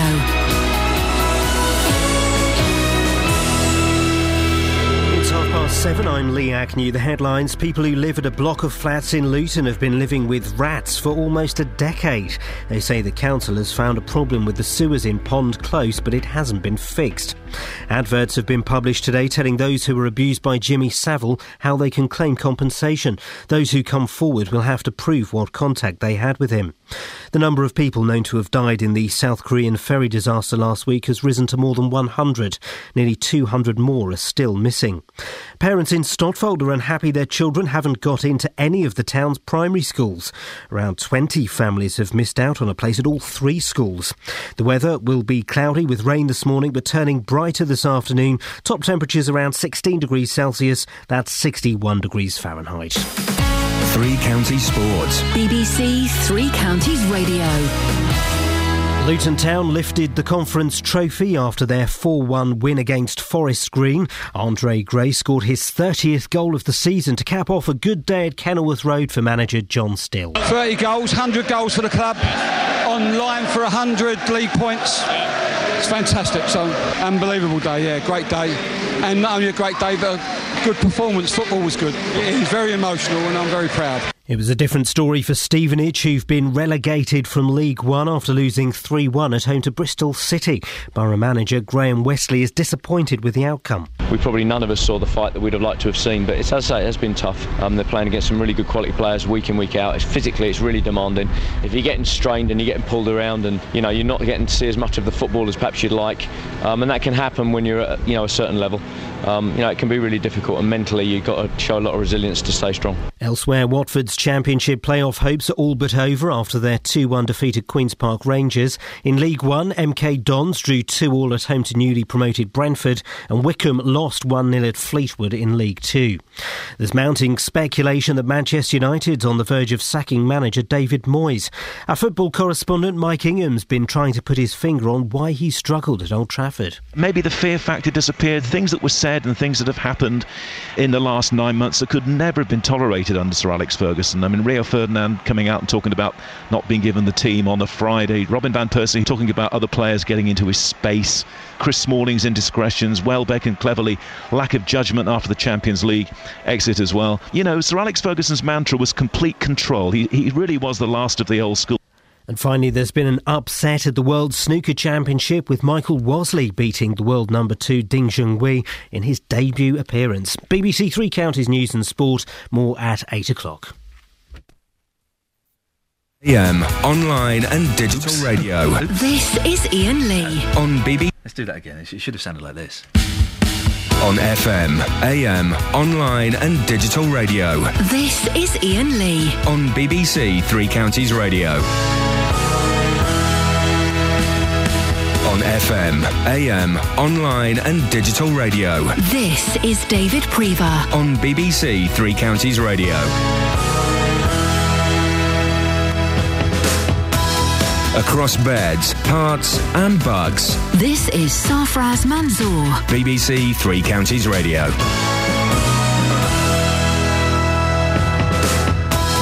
Across beds, hearts and bucks. This is Nesta McGregor. I've just found where everyone else keeps their jingles. Radio. I've just found it. They're not yours, hands off. They sound better than mine. Did you play your own at any point? Not sure. Go on. Okay. This is Nesta McGregor. No! BBC Three Counties Radio. That's fine. We're talking serious issues. Mark and Stopfold, stay there. We're talking about this problem where kids didn't get into their primary schools. We'll talk about that in a second. The advert, it's in the Mirror and the Times, apparently, today, telling victims of Jimmy Savile how they can claim compensation, how they can appeal against his will, his estate, and make a claim against compensation. We've got a text. Prefer phone calls on this. Just asking for your gut feeling. Right. Your gut feeling, please. 08459 455 555. Anonymous text. Why didn't Savile victims come forward when he was still alive? Suspicious. Now, I know the answer to that, but I'm going to see if someone else can phone in with the answer. Do you know the answer, Catherine?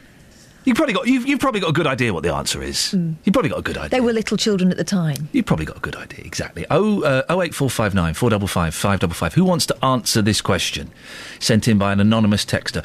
Why didn't Savile victims come forward when he was still alive? Suspicious. You know the answer to that. You know you do. 08459 455 555. We're talking as well this morning about kids not getting into their primary schools. We've had loads of phone calls from people. In Buckinghamshire, non-Sikh children were sent to a Sikh school, or going to be sent to a Sikh school. And in Bedfordshire, parents in Stopfold have been told there's no room at any of the town's 3 primary schools. It's happening all across the 3 counties. And if it's affecting you or your kids or your grandkids, get in touch. Well, Mark's in Stopfold. Morning, Mark. Hi, Ian. What's your situation?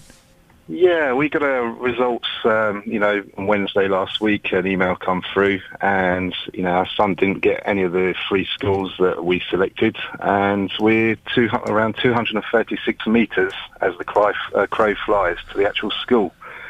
So we were pretty shocked, we can almost see it from the school from our house.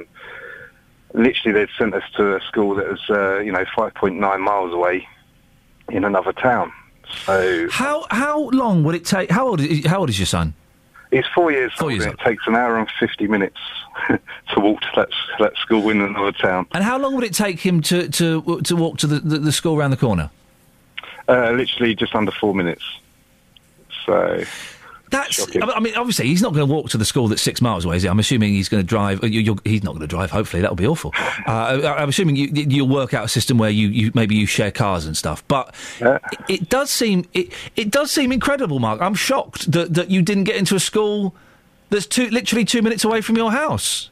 Well, I think there's a. I can understand. We moved to the area. It's a new build, and a new school was built. And you'd think they'd get the calculations right to how many dwellings to how many places they need within the schools. But I did phone up the admissions team, and I think there may be a bigger problem here. Right. What did they say?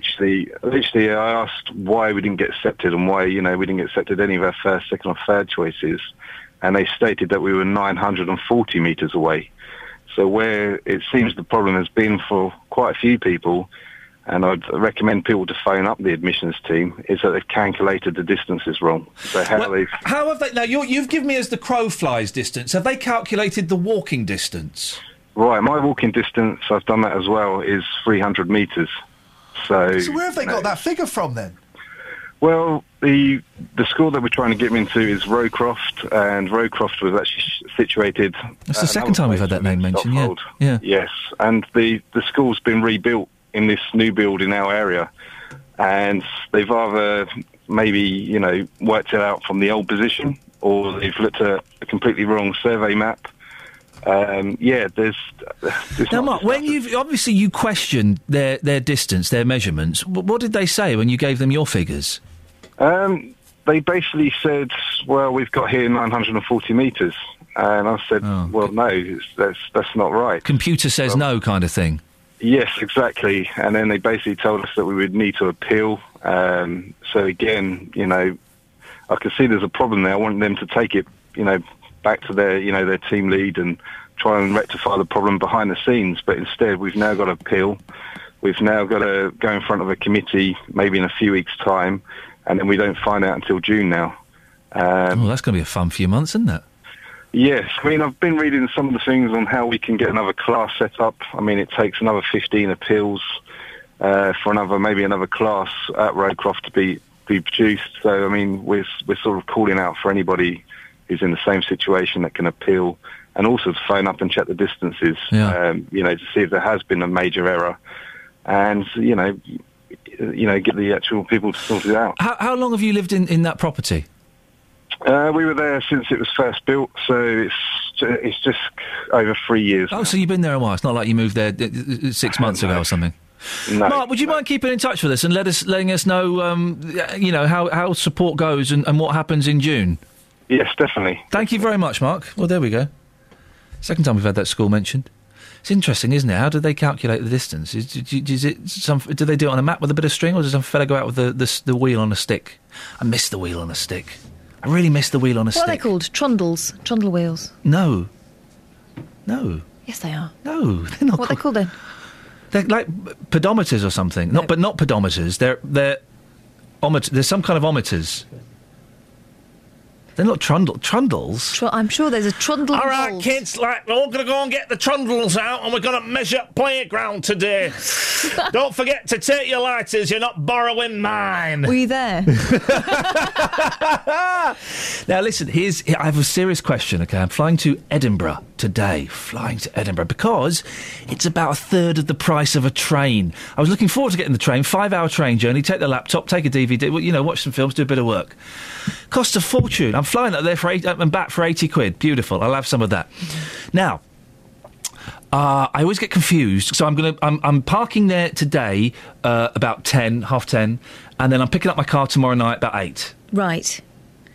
Is that long-term or short-term car park? Long, I guess. Well, is it? Short-term's got to be less than a day, surely. Get your headphones on, Matt. So I'm parking at Heathrow today, about 11. Yes. I'm getting home tomorrow night about 8 o'clock. So yes. What's that? That's... Oh, that's a good question. 12, that's 24, that's 34 hours. That's long-term. Yeah. Is that long-term? Long-term, yeah, because short-term would be like an hour, 2 hours max. But surely long-term is like a week. If you're going on holiday for a week, that's long-term. Well, that's longer term. What? That's longer term. Luton Airport, I think, has a mid-term, doesn't it? Well, Luton Airport, if you park for 15 minutes, is it £1 or something? Yeah, it's £1. What kind of car park is that? Expensive one. That's what it is, my friend. He knows his microphone's on, doesn't he? Yes. I love He's always like this. I know he is, and I love it. This is the edited version. Where is Kelly, by the way? What happened to her? I don't know. She's here.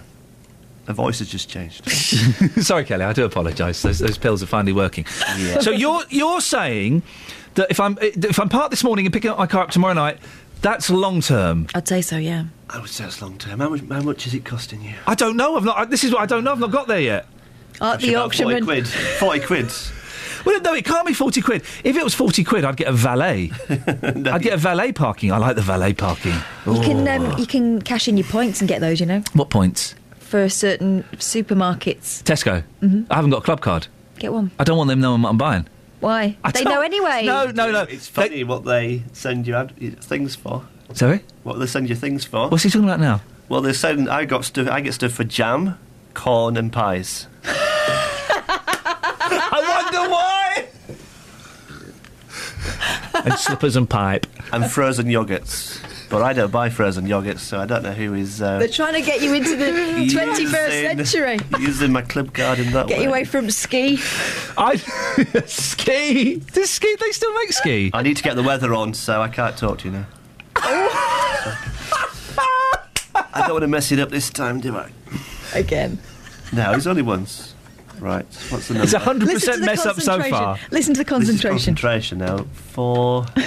Don't tell everyone what the number is. Oh, OK. But press it, but don't say out loud. Oh, just... Oh, yeah. Shh. Yeah, OK. Out loud again. Is my microphone off now? No, it's on. Oh, no. OK, right. It's like sitting next to my gran. Oh, can we keep Matt? I like Matt. I'd like him. Yeah, I like Matt. I mean, I like Kelly. I don't really. But we've had her a while. She's annoying. Not cute anymore, is she? No, annoying. Oh. Look at his face. You keep dialing 4 a lot. There's a lot of 4s in this number. That may have been the problem last time. I think we have weather. When you want to do weather. Who have we got? Let's start. What fader are they on? 4. Morning weather. Who's weather today? Hello? Why is weather not on that one? Hello? Is there anybody... Who's there? It's Kate. There we go. Kate, do you know what fader you're on here? Well, let's go for 2. OK, keep talking. Let's go for 2, maybe 3. You were on 2. She was right. You see, Matt, I've sorted it. Right, we're sorry we missed you earlier. That's OK. But we're I'm having still fun. Here, I'm waiting. I've just been waiting for an hour in silence. Kate, bless you. Stay there. We'll be with you in a couple of minutes. I'm glad we've got that sorted. 08459 455 555. 555 is the telephone number. OK, an answer to the question of why didn't the Savile victims come forward when he was alive? Well, Brian has got I don't want to demean his message by saying it's a conspiracy theory, but I'll let you make your own mind up. The victims did come forward, but it was covered up by the corrupt people in power, the same with Cyril Smith. Well, all of the victims didn't come forward, Brian, did they? So, some did, and covered up by corrupt people. There may have been an element of that. Or there may have been, here's perhaps a stronger argument, there may have been an element of disbelief. Complete and utter disbelief that someone could say something so ridiculous. Finally, Jake in Bedford, we'll take... Call in with these. These are great texts you're sending. Call in with them. 08459 455 555. Jake in Bedford says, Savile victims did come forward in many cases but were not believed. There's no evidence to back up the idea individuals are jumping on the bandwagon. But even if some are, why is this the focus of some people's anger rather than the fact he was able to abuse hundreds whilst others stood by? There's an advert in a couple of the newspapers today telling victims of Jimmy Savile how to claim compensation. I don't know what my thoughts are on that. I want your gut reaction, please. 08459 455 555. Right, 7:45, BBC Three Counties Radio. Let's get the travel with Alice. Travel news for beds, cards and bugs. BBC Three Counties Radio. Things looking busy on the sensors in Aylesbury. The A41 struggling in both directions between Broughton Lane and the Woodlands roundabout. Also the A1M southbound slow between Hitchin and Stevenage. The M1 London bound still very slow between junction 11 for Dunstable Road and 9 for Redbourne. Then on the M25 anti-clockwise struggling between junction 21 for the M1 and 19 for Watford. Public transport has no reported problems. I'm Alice Glossop, BBC Three Counties Radio. Alice, thank you very much indeed.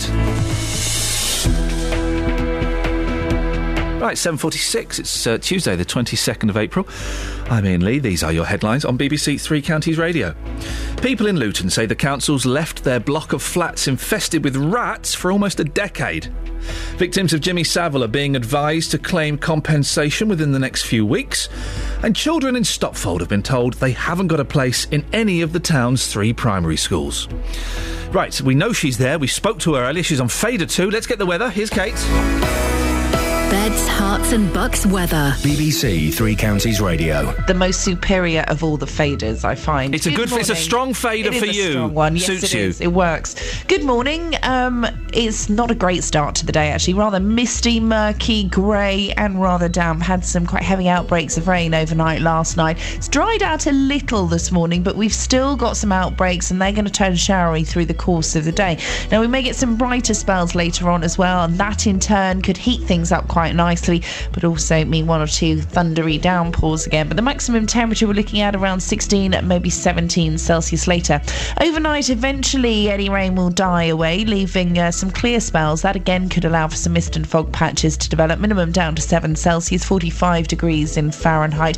For Wednesday, drier, brighter, more in the way of sunshine once the mist clears tomorrow morning, but that again could lead to one or two sharp showers tomorrow afternoon. But it is going to stay predominantly dry. Maximum temperature up to 17 Celsius, so feeling really quite pleasant tomorrow, especially when the sun comes out. And that's your forecast. Every weekday morning from 9. Good morning, welcome to the JVS Show. Your local stories. Have you had to rebuild your life after being a victim of crime? Do you think it's inhumane to keep people in prison for life? Do you think that immigration needs to stop? Your local life. Why do 70% of this country feel immigration is wrong? We've actually got an open doors policy. I am just so angry listening to some of them people. What the government are doing, they'll start introducing American-type sentencing, like 200 years in prison. The JVS Show. British people are not xenophobic. Weekday mornings from 9 on BBC Three Counties Radio. Advert in some of the papers today telling victims of Jimmy Savile how they can claim compensation. What's your gut feeling? Let's go with gut feeling. We've already had a couple of texts.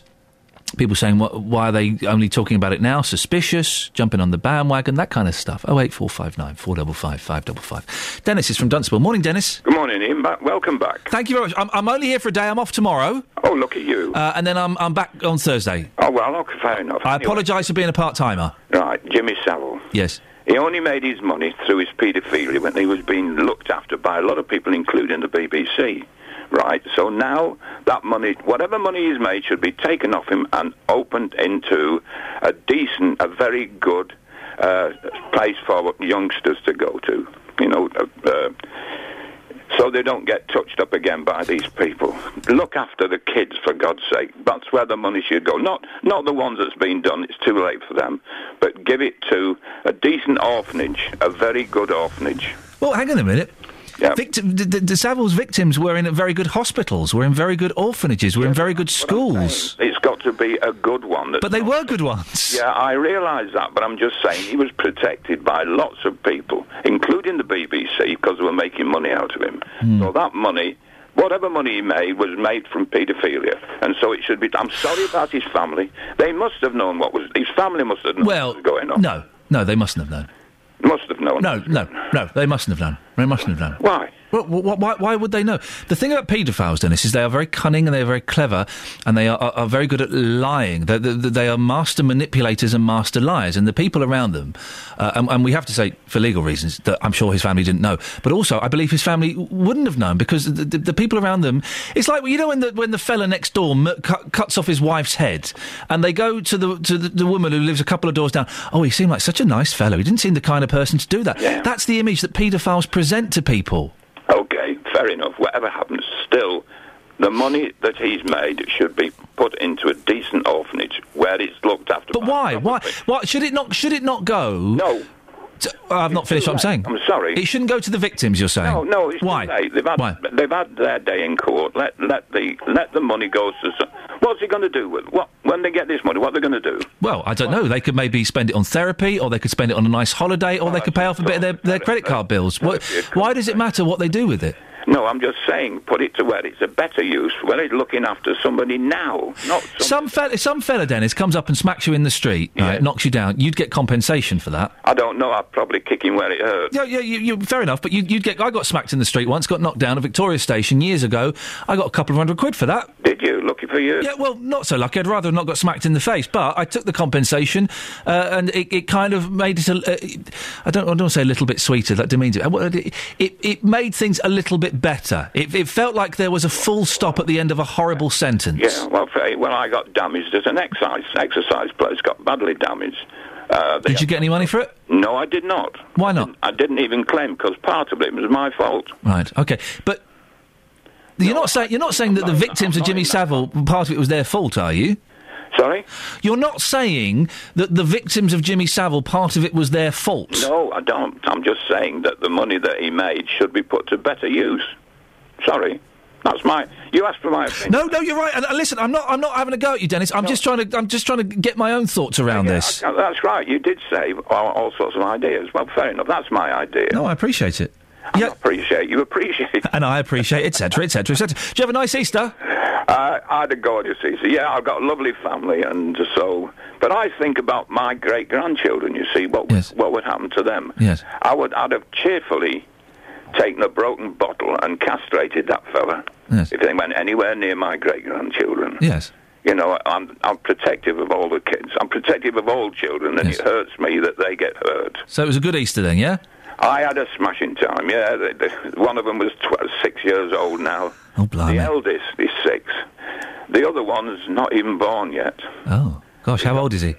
Well, he's about, I should think, let me see, he's about 10 months. Here's something, right, this is a thought I've often had, right, I'm going to be 41 in June, okay, so let's assume it's June the 9th, it's my 41st birthday. Yes. I'm 41 and 9 months. Why don't we include the 9 months when I'm inside my mum's tummy as part of my age? Because for 9 months you are alive and you're growing and you are something. Well, this little one is due at the beginning of June. Yeah. So fair enough. He might be the same birthday as me, Dennis. Thank you very much, Matt. Put your headphones on because I'm finding a kindred spirit here. I'm finding a long lost brother from another mother. I hate people who say that. It's like people who say back in the day. Anyway. Sorry, I'm just talking over you now. That's right, I had your microphone down. It's your show, isn't it? Yes, it is, Matt. And yes, and it will be for quite a while, hopefully. Right. You were nodding there at the birth date thing. I agree, actually, with that. I'd never thought about that. But yeah, you're in the womb for 9 months. Thereabouts. Why not include it? Yeah. Exactly. So my niece now is 7 months, so she would be, 7 and 9 months? What's that? 16 months. Yeah. She'd be 1 and a bit. Look, profound, isn't it? It is profound. See, I'm profound, Catherine. He's new. He'll get you. No. I like Matt. We're keeping Matt. I'm profound. Matt, one question. Why don't you look at me? When I speak to you? Well, this is my friend. I'm imagining that you're the microphone. What? This orange thing here. Yeah. And I find if you talk away, you'll sound a bit off mic, so... To make sure that doesn't happen, I just look at this orange thing. Just to reiterate, ladies and gentlemen, he is looking directly at that orange microphone. Yeah. It's a bit battered, doesn't it? It looks like it's been eaten by rats. Thank you very much indeed. He's off now, Matt. He's off. You can finish. You can finish your monologue. I'm putting it in your diary. 459 455 5 Gav. He's only just stopped talking. I love it. I want to keep him. I want to keep him, please. I don't know what earphones I should have on. Matt. Doesn't matter. Does it not matter? No. All right. Thank you very much indeed. Lisa in Hitchin has texted in. Lots of texts on Jimmy Savile, no calls. Do call in about it. Well, apart from Dennis, of course. I mean, don't... You were considering whether it's unfair that Jimmy Savile's victims would now only be taking money from his innocent relatives. The way I see it, if they were suing him while he was still alive, the victims would surely still be receiving money that could otherwise have been left in his will. The bit I don't get is how victims will have to prove their individual cases. If Savile was still alive, they would presumably all have to go through lengthy court cases, but now they just have to prove their contact with him. Elisa, thank you for your nice words. Debbie in Datchworth. I think it's now impossible to verify all the accusations of abuse that will arise from this newspaper ad. I think that Jimmy Savile's money should all be given to a charity that works to prevent abuse or help victims. I don't see any other fair way to deal with it. But then, Debbie, that's denying the victims their financial retribution, isn't it? And it's a tough one, isn't it? Will financial compensation make them feel any better? For some of them, yeah, I think it probably will, actually. I think it probably will. For a significant number of them, no, probably won't. But it's something, isn't it? It's symbolic. Is that the word? It's symbolic more than anything. Does that make more sense? It's a symbolic ending of the situation, punishment. So, I can, and I can't imagine what it must be like to have gone through that. But if you buy something with that, surely that's going to end up being a lasting reminder, and you don't want reminding of it. You want to close the door on it. You want recognition publicly, and that's it. I'm just not sure whether I'd want his money or anything to do with it. I wonder how much it's going to be as well. There's a cap on it, isn't there? Is there? What's the cap? Is something like, I can tell you, 60,000. Oh, fair play. How much did he leave behind then? Must have been millions. Must have been a few million. He was famously frugal, wasn't he? Yeah. Just living in that camper. Yeah, he did, yeah. Were you speaking to Ian about it? 08459 455 555 is the phone number if you want to give us a call on that. Your gut feeling, really. Don't think about it too hard. Peter, we'll speak to you after the news if that's all right, Peter. So Peter in Walmer Green wants to have a whinge about something. Do hang on, or we'll call you back. We'll sort it out. 08459 455 555. The other thing you're getting in touch with is schools. We're finding out lots of children in Beds, Herts and Bucks. Well, instead of getting the school that's 300, 400, 500 metres away from them, they're getting a school that's 6 miles away. Pat says, Ian, if that was my 4-year-old having to go 6 miles to a school, I would not send my child unless a taxi picked him up or her up at the council's expense. We have local democracy that is so disenfranchised from local communities due to the few councillors that make the decisions from a distance that most towns and villages are unrepresented. We are in a mess democratically. You wouldn't put a 4-year-old in a cab, though, would you? Would you? Are there any parents listening who'd put a 4-year-old in a cab on their own? Really? David says, when I went to school in the 50s, we had temporary buildings put up in the playgrounds to cope with the high volume of children. It worked. 08459 455 555. This is Ian Lee on BBC Three Counties Radio. It's coming up to 7:59. Let's get the travel with Alice. Travel news for Beds, Herts and Bucks. BBC Three Counties Radio. On the M25 anti-clockwise, there are 2 lanes closed between junction 14 for Heathrow Terminal 4 and 13 for Staines after an accident, causing queues back to junction 15 for the M4 at the moment, but that will add to the normal morning delays. The M1 London-bound are heavy going between junction 11 for Dunstable Road and 9 for Redbourne. Also, the A1M southbound very slow between Letchworth and Stevenage. In Bushey, there are temporary traffic lights on the Harthbourne Road at Clay Lane, and that's causing queues on the approach at the moment. The roadworks will be finished by the end of today, though. Public transport has no reported problems. I'm Alice Glossop, BBC Three Counties Radio. Thank you very much, Alice. Rats the size of cats. They're in Luton. What have we learnt about Luton today? We're called the rat capital of Europe. Oh, my goodness. Have you seen one? Local and vocal across Beds, Herts and Bucks. This is BBC Three Counties Radio.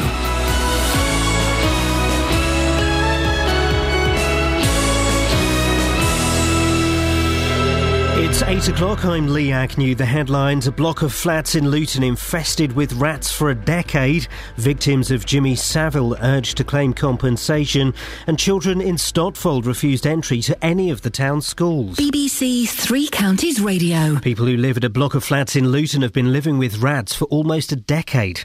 They say the council has found a problem with the sewers in Pond Close, but it hasn't been fixed. David Westcott from A1 Pest Control in Luton says they need to be eradicated from the entire building at once. The danger is also from fire. It's not just from the health side of it. So it's a very serious matter. I mean, if they start chewing through cables, which they're quite capable of doing, if they're under floorboards or in the fabric of the house, and that's where your cables, the things for the house are. That's a very dangerous situation. Adverts have been published today telling those who were abused by Jimmy Savile how they can claim compensation. So far, about 140 people have alleged they were victims of the former entertainer. Danny Shaw reports. A Scotland Yard inquiry recorded more than 200 sexual offences allegedly committed by Jimmy Savile at locations including BBC studios and hospitals. In February, the High Court approved a compensation scheme for his victims to simplify and speed up the process.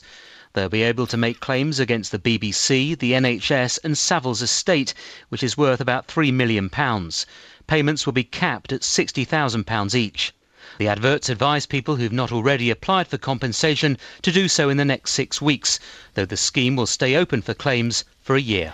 The number of people known to have died in the South Korean ferry disaster has risen to more than 100. Nearly 200 others are still missing. Parents in Stotfold are unhappy their children haven't got into any of the town's primary schools. Around 20 families have missed out on a place at all three schools. Dr Mary Bosted from the Association of Teachers and Lecturers is putting the blame directly on the government's school building policy. I've been to many primary schools now which are literally bursting at the seams, where you've got children in dining halls, children in the gym, you know, everywhere you can, the school is trying to fit children in. But they can't build new places. So Bedfordshire, which needs these extra places, can't build new schools. There's mounting speculation that Manchester United's about to sack manager David Moyes. United are seventh in the Premier League, 23 points behind the leaders Liverpool. In Stevenage have been relegated from League One after a 3-1 defeat at the hands of Bristol City. Meanwhile, Luton Town skipper Ronnie Henry lifted the Conference Trophy after their 4-1 win over Forest Green. See how much it means to everyone. It's been a long time coming, and I'm just pleased I've been able to be that small part just to help this club move forward. Look at the supporters now, they're fully behind us and we're loving the occasion. And finally, the weather will be cloudy with rain this morning, but turning brighter this afternoon. Top temperatures around 16 degrees Celsius, that's 61 degrees Fahrenheit. Get the latest news and sport online at bbc.co.uk/3counties. BBC Three Counties Radio's big tour of beds, hearts and bucks. I have moved a couple of times, but I've always come back. It's all about where you live. You can see into the village, you can see away to the west and watch the sunset. And all this week we're featuring London Colney. The best part in terms of area is probably Whitehorse Lane Park. It's got a little splash park for the kids. The Big Tour. BBC Three Counties Radio. And suddenly it's nearly 8:04 but this morning has flown by. Thank you to Justin for filling in for me last week. I'm assuming it's Justin. I've got one more day off tomorrow. I apologise for being a part-timer. I'm going to Scotland for the day. Then normal service will resume. Lots to talk about this morning. Rats, kids not getting into schools, and we're talking about this Jimmy Savile, and there's an advert in some of the papers telling people how to get compensation. Your gut reactions to that, please. 08459 455 555. Across beds, hearts and bucks. This is BBC Three Counties Radio. Your gut reaction. Someone who wants to be known as Kate has emailed in, ian.lee@bbc.co.uk. Ian, you said it was unfair on the families of Jimmy Savile that his estate was liable to a compensation claim. It's a long one, so bear with me. Whilst money is not going to solve the issues for the victims, it does at least give recognition. That's the word. There we go. Thank you. That's it. It does at least give recognition and some closure to the victims. They were ignored for many years, and the money at least recognises they were mistreated both by Savile and the system. With regard to his heirs, I have no problems with them not getting any money. It was Savile's money, and no heir should expect money to be available on the death of a relative. After all, he could have spent the lot before death. There are lots of reasons why families do not inherit money. I'm skipping through this a bit, Kay. I hope you don't mind. We should all take responsibility for our own lives and not expect cash when a family die. Someone in the family dies. Ah, that she's explained it. It's recognition. That's a big factor that I couldn't quite put my finger on. Recognising that they were victims, recognising that wrong was done to them, and that in some way the system let them down. And that they are believed. There we go. There we go. We got there. Thank you for that, Kate. I appreciate it. Peter's in Walmer Green. But Peter, that makes sense, doesn't it? Peter? I need a bit more information, really. Sorry? I'd like to know how many times Mr Savile's been convicted of anything. And furthermore, you've got to have absolute proof that he did what they're saying he did to the individuals. So you can't give compensation until it's proven. OK. That he's not been convicted at all. He's dead. Well... He was dead when the allegations finally surfaced. So, right. And thank God they did. Thank God they did, Peter, isn't it? So there's no legal basis for what they're saying unless it's proven. Yeah. Right, and how would you go about proving it? Well, I mean, that is entirely up to the claimants. I would have thought that's entirely up to the claimants. It's up to the claimants? Yeah. What do they have to do to prove it? Well, like you do in any case in law, you have to prove it. Okay, and what would they? How would they prove it, Peter? I don't know. Right. But there are so many things flying around in the air, if you like, in the ether. I mean, what? We don't know. People don't know for sure. I know it's more than probable, but that's not... You can't convict anyone on probability. OK, but if it's found out that they were abused... Well, then they should get compensation, sure. OK. No doubt whatsoever. But what about... Because some people have complained already, haven't they, and been ignored? Yes, but complaint is not proof. Right. I mean, we're talking about law here, really. Yeah, yeah. And it's a difficult thing to prove, isn't it? Though the abuse of a child. Wow. Even if it happened, a month ago, it's still difficult to prove. It's slightly easier if it happened a month ago, because there'll be physical evidence. But in the last year, yeah, we've had so many allegations against different people that have fallen apart. Yeah, you're absolutely right. Yep. It's an interesting one, isn't it, Peter? Absolutely. I appreciate your time this morning. Thank you. Bye-bye. Thank you very much indeed. I don't know the answer to this one. How are they going to prove it? I mean, there are some ways. I think there are some ways they can prove it. If 50 people can... I don't want to go into too much detail. Can identify, for example, a specific mark on a specific private part of his body. Or I guess that now the systems are better. In the days when these things would have been reported in the first place, it was all down to... The records would have been kept on cards and there was no showing when someone looked at them and whether they'd cross-checked them. I wonder if the stories tally. Well, they're reading... When it was in the papers, what was it, last year? Yes, there were accounts. He had like a little... cubbyhole, didn't he? I don't want to particularly go into it. But there'll be things that only those people know, I'm sure. Yeah. 08459 455 555. Your gut reaction, please, to the advert that's in the papers.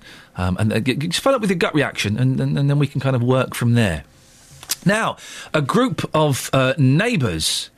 a group of Luton neighbours have been sharing their flats with rats for almost a decade. We've been asked to look into the problem by someone concerned that nothing is being done to stop them using sewage pipes to getting into the council properties in Pond Close. Apparently they're running around inside the walls and popping up in kitchens and bathrooms. Nikki Woodbridge lives in Pond Close. Morning, Nikki. Good morning. How do you cope with it? It's a case of having to, I suppose. We've got no choice. How often do you see them, and what's it like living with them? They're not very often seen, apart from, of course, the drop-ins, but it's more the noise they make as they're running through the floorboards, in between the floors. And how often do you hear this noise? Quite a lot, especially overnight. Oh. Like a herd of elephants running across the ceiling with tap shoes on. Oh, blimey! That must be. I've been in places where they've got mice and rats, and it's such an unpleasant noise, isn't it? You can hear the claw marks, especially when they're scratching. What impact, Nikki, is it having on you personally? It's not just me; it's my neighbours as well. Yeah. I mean, at the moment, we're worried about repercussions from the council because we're actually doing this. They've all asked me to speak on their behalf. Oh. Hang on. What the repercussions? What? Because you're talking to us on the radio. Yeah, we're a bit worried about it. So, but something's got to be done. So at the end of the day, we've got no choice. I've got a neighbour who's on heavy sedation because she cannot sleep at all. I've got another one who basically sleeps a couple of hours a day instead of overnight time, and she's a pensioner. We've all got medical issues. Three of us have got breathing trouble. Including myself, and it's just getting ridiculous. It is affecting our house. We're getting stressed out, which for some of the conditions we're on, we shouldn't be doing. When you speak to the council, Nikki, well, first of all, how long has this been going on for, would you say? About 8 years. 8 years. And when you speak to the council, what do they say? They send pest control out, which is a very nice gentleman who does try and help. Yeah. But it's... not exactly helping. And what does he do? Just put down a few bits of poison? Couple of traps. Yeah. No, it. He doesn't put the traps down, just boys them. Oh. We've had to buy the traps ourselves. Oh, and how often does he come out? The last time he was out was last week, because they decided to chew through my U-bend under my sink. Oh, no. Yeah, you turn the tap on and you get flooded. And so he came last week. When was? How long ago before that did he come? November. Okay, so it's not a regular thing. Because I don't know if you heard earlier on, Nikki, we spoke to a pest controller who said that you've got to go bigger than this. You've got to get cameras down the sewers to see where they're getting in, block up those holes, and you've got to work, kind of from the ground up. Have they done anything like that? We've had cameras down the sewers twice, and they've put smoke tests down there. Yeah. Apparently there is a problem with the drains, the sewers, but nothing's been done, although I have been informed that funding has been approved. Oh, that's good of them, isn't it? Yeah, but there's no sign on when it's actually going to be done. Nikki, I don't know what to say on your half. Listen, today we'll put a call into the council. I'm sure we've put a call in already at some point, have we, What we're going to do is we're going to get the consumer champion on it. Jonathan Vernon-Smith. We're going to double team it. We're going to hand this to the professional, Nikki. If anyone can sort this out... it's JVS. He's very, very good at dealing with councils, dealing with bureaucracy, and getting people, giving people a kick up the backside, basically, is what he does, isn't it? So that's the plan, is it? Yeah. JVS is going to run with this. The truth is we were both interested in this story, so we've shared it between us. He's the one that's going to get results. Oh, Nikki, in that case, listen, I can't promise he'll fix it, but you're in the most secure set of hands you could find. Oh, thank goodness for that. Nikki, do keep in touch, and we'll keep in touch as well, and let us know how it goes, won't you? Yeah, but ringing them in November, but when I rang them last week, they've been out since. It hasn't just been on and off. They do come out every fortnight once we've run them for a while. Okay. Because we're worried now about when they did my bathroom and changed it into a wet room for me, they found dead skeletons underneath my bath. Ooh. Rat skeletons. We've now got the problem as well of the decaying bodies the walls, which are bringing flies and other insects. So we've had to go out and purchase things to kill those with and Nikki. Traps. And the gentleman upstairs from me's deaf, his electric has been tripped twice, two or three times. And my mum has had to go upstairs because I can't get up there to sort it for him. Well, as we heard earlier on, it's a fire hazard as well if they're going around eating wise. Nikki, listen, I was unaware that JVS was picking this up. Excellent. You'll be completely, if anyone can sort it out, it's Mr. Jonathan Vernon of the Smith. Imagine working in like a garage, right? Or for a council, or you work in a shop and you get the phone rings one day and you answer it. Yes, hello, it's Jonathan Vernon-Smith from BBC. Oh, flipping heck. What would you do? Just do as he says.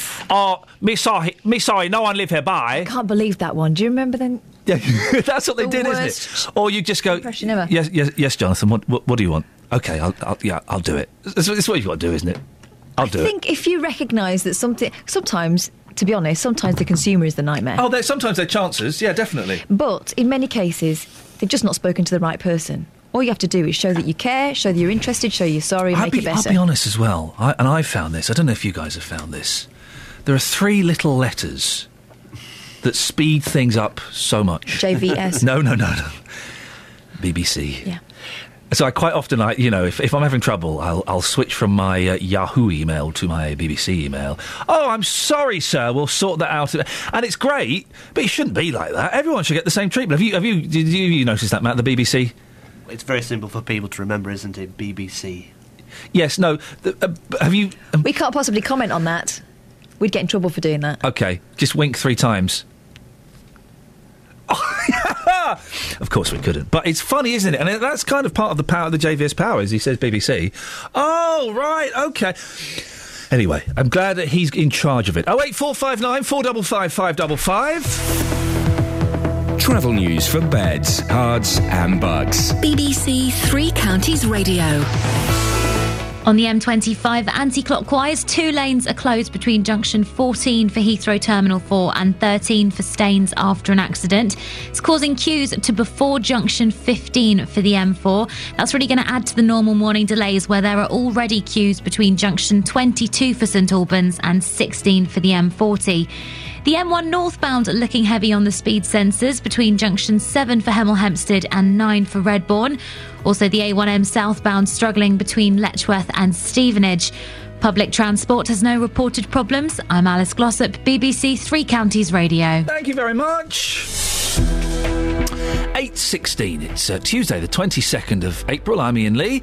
These are your headlines on BBC Three Counties Radio. People in Luton say the council have left their block of flats infested with rats for almost a decade. Victims of Jimmy Savile are being advised to claim compensation within the next few weeks.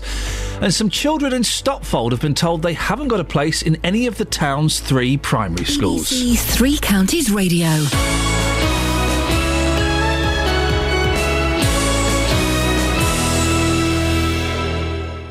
Every weekday from 3, Roberto Peroni. You told 580 gags in 1 hour. Can I test you for 1 minute? I spent the whole year trying to get into classical music. It took the 4 seasons. Weekdays from 3. We heard from Neil earlier on. He claims he was discriminated against and asked to leave a pub because he injected himself in public in full view. Insulin keeps my son alive, OK? If he doesn't inject, he'll die. Roberto Peroni. And I just thank you for the services that you do on here to help people like myself. Weekdays from 3 on BBC Three Counties Radio. Across beds, hearts and bucks. This is Ian Lee. BBC Three Counties Radio. You'll sort those rats out, won't you? Oh, yes. You'll sort the rats out. Someone needs to go around with a big gun. I wonder what it's like tasering a rat. Well, whatever kills them, I don't care. Yes. Oh, I'm all up for execution of rats. When I lived in London, I lived next door to a convenience store. Oh, dear. And Mr. and Mrs. Patel, they were my landlords. Yeah. And they had rats in the shop.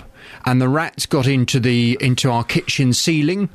And you'd be sitting there having your cornflakes, and you'd feel across the ceiling. No. There were loads of them, so I complained. I said to Mrs. Patel, "You've got to get rid of these rats. They're ruining my enjoyment of my property."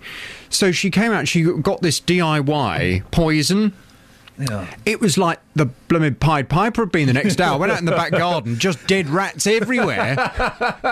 Mrs. Patel, that's what they want to get in Luton. Get Mrs. Patel round there with her big bucket of poison. Oh, dear, how horrific. Horrible, horrible things. Everywhere. And I said to her, I went into the shop, I said, "Mrs. Patel, the garden's covered in dead rats." She said, "Well, you told me to kill them." I said, "Well, what are you going to do with them now?" She said, "Here's a bucket, you can go and pick them up." I said, "I'm not picking them up." I had to pick up a dead vole. Ugh. In my house the other day, and the way I did it was I got kitchen roll and just rolled it around my hand, pretty much using up half a kitchen roll. Yeah. So I got like a kitchen roll glove, and then was kind of able to... Yes, I don't like touching dead animals. You know when I drove into that pheasant and it got stuck in the front of my car? Yes. And I couldn't get it out. I had to get a man to come and get it out of my car. I just couldn't... Oh, it was all mangled up. Can you get a hose, a really high-powered, one of those jet washers? Oh, and blast the poor thing out? Yeah. Oh, damn. It was dead. Yeah, but it was still, it was only freshly dead. It was still warm. Particularly after it being stuck in the front of my radiator grill. Hope you're enjoying your breakfast, guys. What's on your show this morning? Well, coming up on this morning's Big Phone-In, we're picking up on a story that's kind of been lurking around this weekend over Easter. I'm asking, was David Cameron right to say Britain is a Christian country? Yes. Buckinghamshire author Terry Pratchett has co-signed a letter to the Daily Telegraph saying David Cameron was wrong to call Britain a Christian country in his Easter message. This letter was signed by 50 notable writers. Do you see all the names on it? Quite a number of very notable people. I've not seen the names. I've heard of this letter. I don't know who signed it. A number of well-known people, including the comedian Tim Minchin. And academics, argues that Britain is in fact largely a non-religious society, with 65% of people now describing themselves as non-religious. Well, in response to the letter, Downing Street has stated that the Prime Minister is proud that Britain is home to many different faiths, but the fact remains, it is a Christian country, they have said. Well, I want to know your thoughts on this morning from 9. Was David Cameron right to say that Britain is a Christian country? 08459 455 555. Oh, you're thinking. I am thinking. Shall I tell you my thoughts? It's a good one, that, yeah. I'll tell you my thoughts. Yeah. We've just had an Easter holiday. Yeah. We have an Easter holiday, don't we? Because this is a Christian country. and we celebrate the Christian holidays. Yeah, but we're celebrating more out of tradition now, aren't we? I'm not religious particularly, but I went to church on Palm Sunday just because it was a nice day and it was a nice church. It's the church I got married in, and I got married in a church. Anyway. And we went in there, and it was Palm Sunday, which I think is kind of a big deal for Christians. It's a huge church. There were 11 people there. Mm. It was empty. I don't know. It's a good one, that. It's a pause for thought. Ooh, it's not often you're stumped. Well, hopefully Beds, Hearts and Bucks won't be stumped, because from 9 this morning, was David Cameron right to say Britain is a Christian country? I'd love your thoughts on 08459 455 555, please. If they're stumped, it's going to be an awkward hour for you. It's going to be a very quiet hour with me just pondering. Well, I'll be listening with intent. Across Beds, Hearts and Bucks. This is Ian Lee. BBC Three Counties Radio. Ken in Redbourne. I'm no apologist for Savile, but to play devil's advocate a little, in theory, there is no reason why he shouldn't be tried posthumously. So at least the evidence can be properly tested. Many people who are on the run are tried in their absence. Ken in Redbourne. I don't know. Well, I guess this in some ways is kind of would be a posthumous try. Why do you try saying it? Posthumous. No, you said posthumous. I think that's how you pronounce it. No, it's th. It's a th. It's posthumous. I thought it was posthumous. All right, yeah. You're thinking, no, that's when you've had a Greek supper. Yeah? Yeah? OK. Posthumous? Posthumous. Posthumous, I think it is. Posthumous. Wouldn't this make the victim suffer more, having to go through a trial posthumously? Well, if they did it posthumously, I don't think so. It would be them saying, look, have a look at me. Look at me. This happened to me. And I'm owning it. But not everyone deals with it that way. Then they won't. Those people, I guess, won't go through it, posthumously or otherwise. 08459 455 555. Elaine's in Corby. Morning, Elaine. Good morning. What would you like to say? I'd like to say, as a lady that's been through this before, and I'm in my 40s, that the compensation of £60,000 would be welcomed for ladies who have gone through this abuse. And, yes, the evidence has to be clear and, you know, factual. But the scars, the emotional scars, physical scars, for 30 years, 20 years, it does play on people's minds. So I think it's very important. It's a very sensitive subject. Mm. And people are on the bandwagon. But I think in the end of the day, those who have been absolute horrific victims in hospitals or in the BBC have to get compensation. I'm just trying to find a text that I want to read to you that we got sent in earlier on. You may not have heard. It's anonymous. Why didn't Savile's victims come forward when he was still alive? Suspicious. Now, I think I know the answer to this, Elaine, but I wanted someone else to phone in with the answer. Well, my experience is my abuse was 30 years ago when I was a child, and then I've lived with this experience all my life, and then it took me a whole year in counselling due to a bereavement, and then everything else came out, that I had this under-rooted problem. And it is a very, very big problem for ladies in this country that have been abused many, many years ago. And in the end of the day, you know, you do suffer. And if you don't mind me asking, Elaine, if I ask anything that's inappropriate, tell me to jog on. But have you had kind of a legal retribution? Have you had, you know, a full stop to your story, as it were? Well, my story is I moved back to the town where I was abused, and I kept on seeing the man, and I didn't have his name. I got back to the police where it was reported when I was younger, and there were no police records. So, you know, I couldn't do anything. But if it was a famous person, and I have worked in media, I'd be petrified because of the position and power that Jimmy Savile had. And you don't want to be a troublemaker. So, sorry, you went to the police saying, look, this fella, the fella over there, he abused me 30 years ago, and there was nothing they could do? No, my mum took me to the police station at that point, and I was examined. The gentleman was let off. This is when you were a child? Yeah. Yeah. And there's no further conviction. I can't do anything about it. So for the young ladies at 16 and 15 and the people that were in hospital beds. I think they should be getting compensation from, if it was done on the BBC property, the BBC should be accountable for it, and the hospitals. So compensation should be coming from those corporate places. I'm not saying you're right or wrong, but why do you think, if for example, someone was abused in Stoke Mandeville should pay for it? Why do you think that if someone was abused at the BBC should pay for it? What's your thinking behind that? Because they were the responsible people who had and hired Jimmy Savile as a professional person within their company.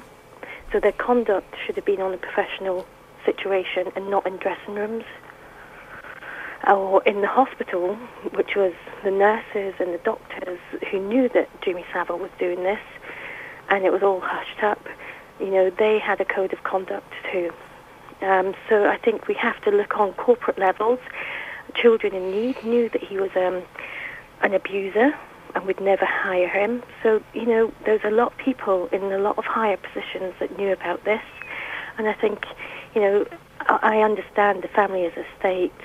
And £60,000 going out of pockets of his children or his nephews or whatever is an issue. But I tell you what, going on a holiday, having spa treatments, getting your self-esteem back, your confidence back after something like this is, you know, it does help.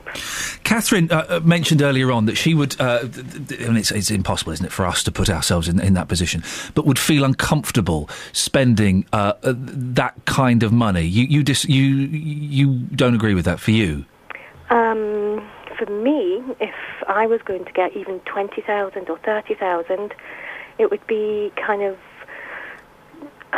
treat me situation, get my confidence back, get my self-esteem back, maybe go for more counselling. There are other groups, which is the National Association for Adults that have been abused. There's a lot of things that you can do with the money, and if you have been seriously abused and have been affected for 30 years, at the age of 45 plus or 40, you know, there's things that you could spend that money on. Thanks for your time and your call this morning, Elaine. I really appreciate it. OK, thank you. Thank you very much. Elaine and Corby. 08459 455 555 is the telephone number if you want to give us a call on that. Very quickly, let's do this email from Anne in St Albans, which kind of takes a slightly different slant.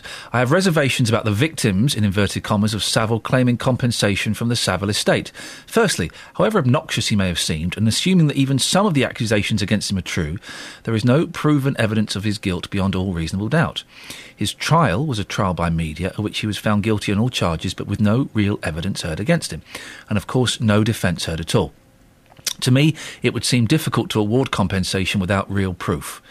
Equally, it seems realistic to assume that some of the heinous deeds he is assumed to have committed will be exaggerated by some of the accusers in pursuit of financial compensation. I think that to a real victim of Savile's, money would be of little meaning. I'm glad I'm not the judge in this. Well, Anne, you say that, and then you just hear Elaine's call that actually the money would be of significant meaning. 08459 455 555. It's coming up to 8:30. Let's get the travel. Travel news for beds, cards and bugs. BBC Three Counties Radio. On the M25 anti-clockwise between junction 14 for Heathrow Terminal 4 and 13 for Staines, two lanes are closed following a serious accident, causing queues to just before junction 15 for the M4. That's really going to add to the normal morning delays this morning, as there are already queues between junction 22 for St Albans and 16 for the M40. The M1 northbound, heavy going between junction 7 for Hemel Hempstead and 9 for Redbourne. That's after the Highways Agency dealt with a broken down car earlier. And the A1M southbound, very heavy between Letchworth and Stevenage at the moment. Public transport has no reported problems. I'm Alice Glossop, BBC Three Counties Radio. Across beds, hearts and bugs. This is BBC Three Counties Radio.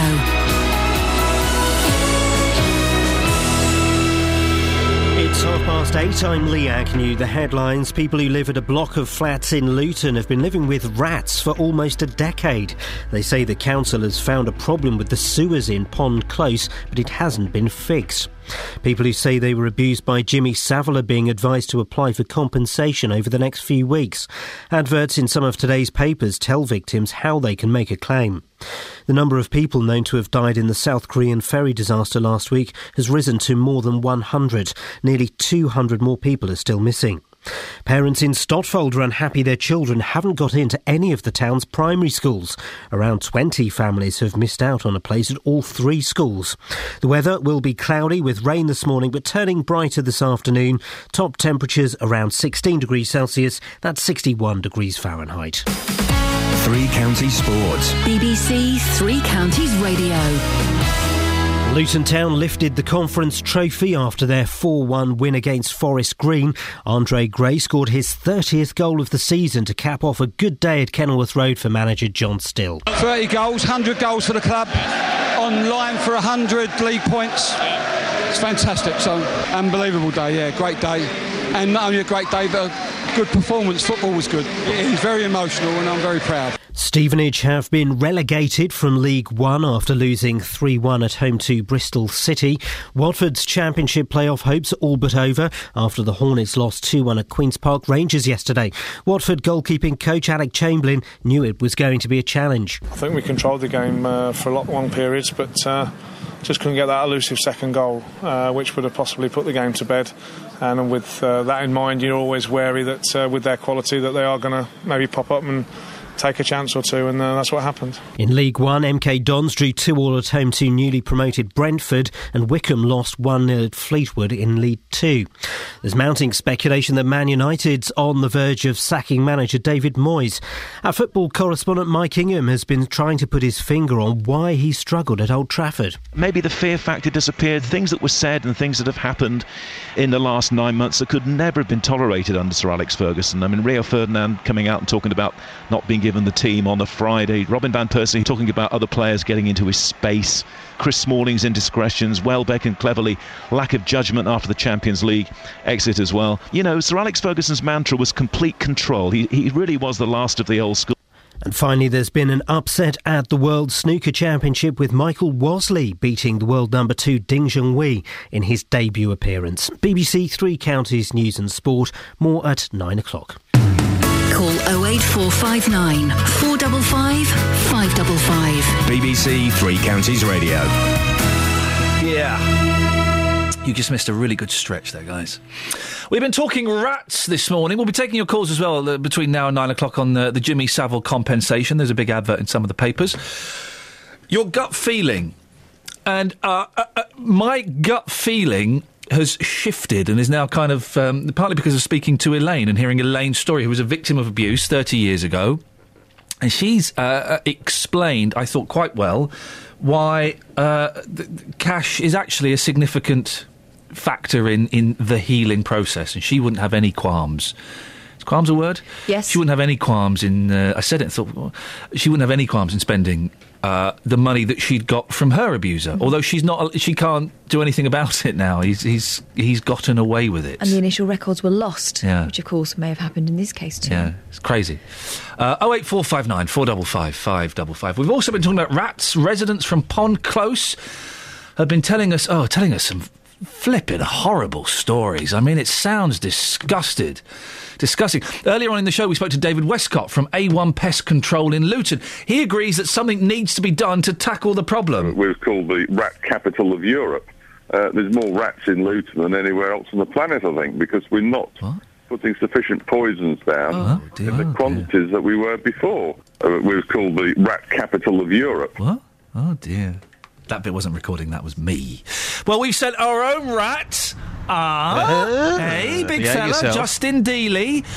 You've been out in Luton. Luton is the rat capital of Europe. Yeah, shocking. I was in Paris at the weekend. It's filthy there. It is disgusting. Apparently, it's Luton, the rat capital of Europe. Quite a shocking stat, that. Yeah. The Daily Mail last year, they ran an article. Their headline was, Luton, the town where rats don't even bother to hide anymore. So, clearly a problem in Luton for years. I've been just behind the Arms Armdale in Library Road there, talking to people about rats in the town. Here's what people had to say. So on your way to work this morning, Luton has been named as the rat capital of Europe. As somebody who lives in the town, are you shocked by that? No, not really. If you have a look along the River Lee that runs underneath the town, if you have a look round there, then you'll find loads of them.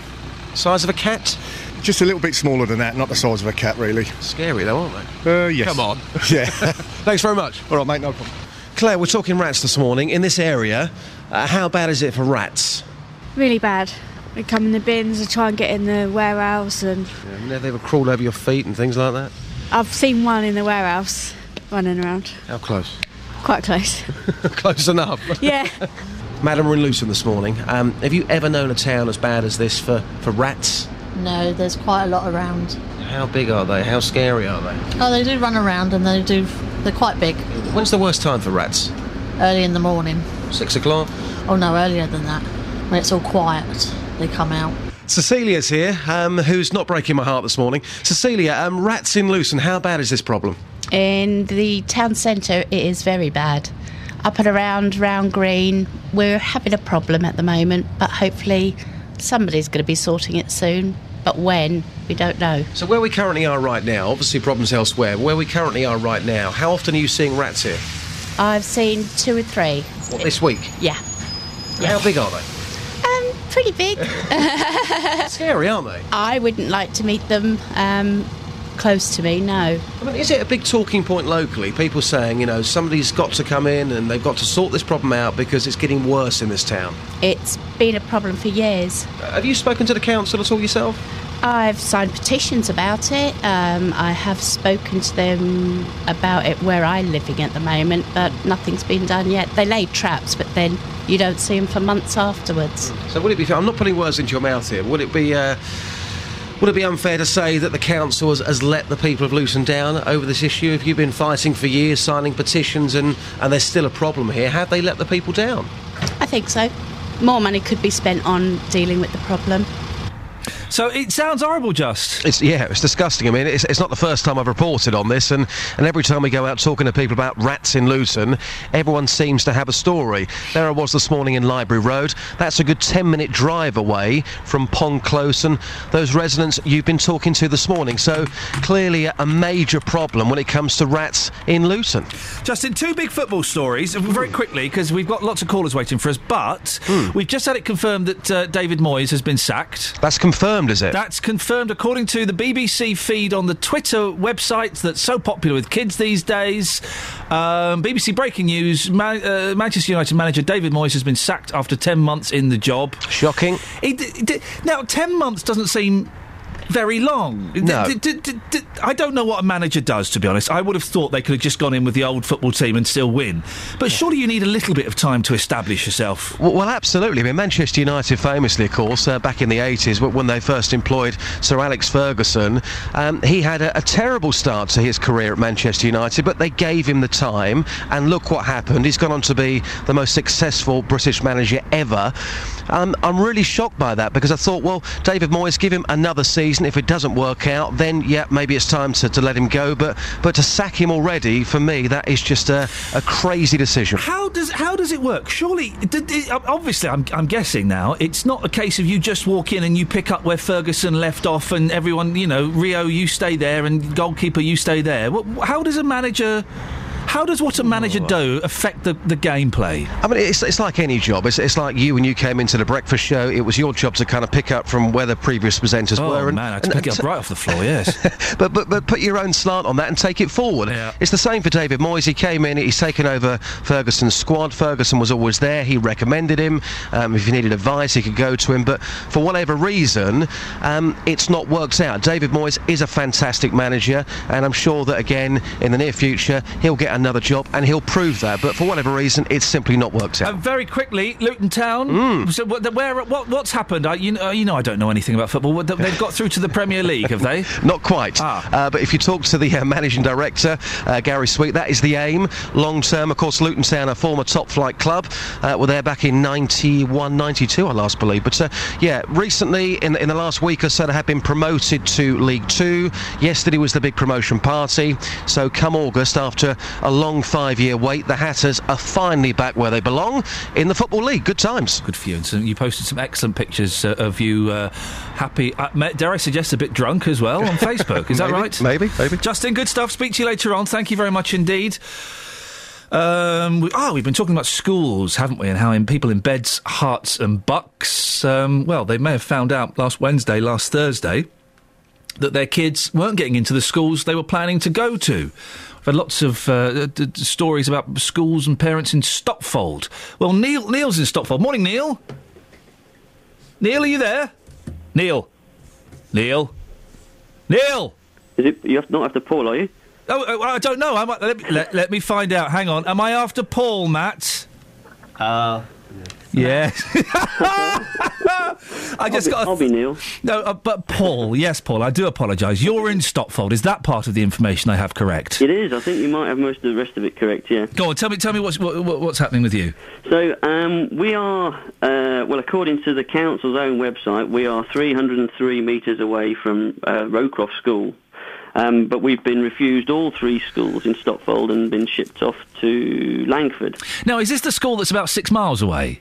It is. Right, OK, so it turns out your daughter may know a few people there, because everyone seems to be going there. So if the council website is saying you're 300-odd metres away from the school, yes. How can they justify sending you 6 miles away? Well, when we phone the appeals team, it's a bit of a, as you mentioned earlier, computer says no situation. They say that we're 940 metres away from the school rather than 303. OK. So they refused on that ground. So, you know, it's an error that's somebody along the line has made, and the option that they've given us is, well, you have to go to appeal, so you have to wait until...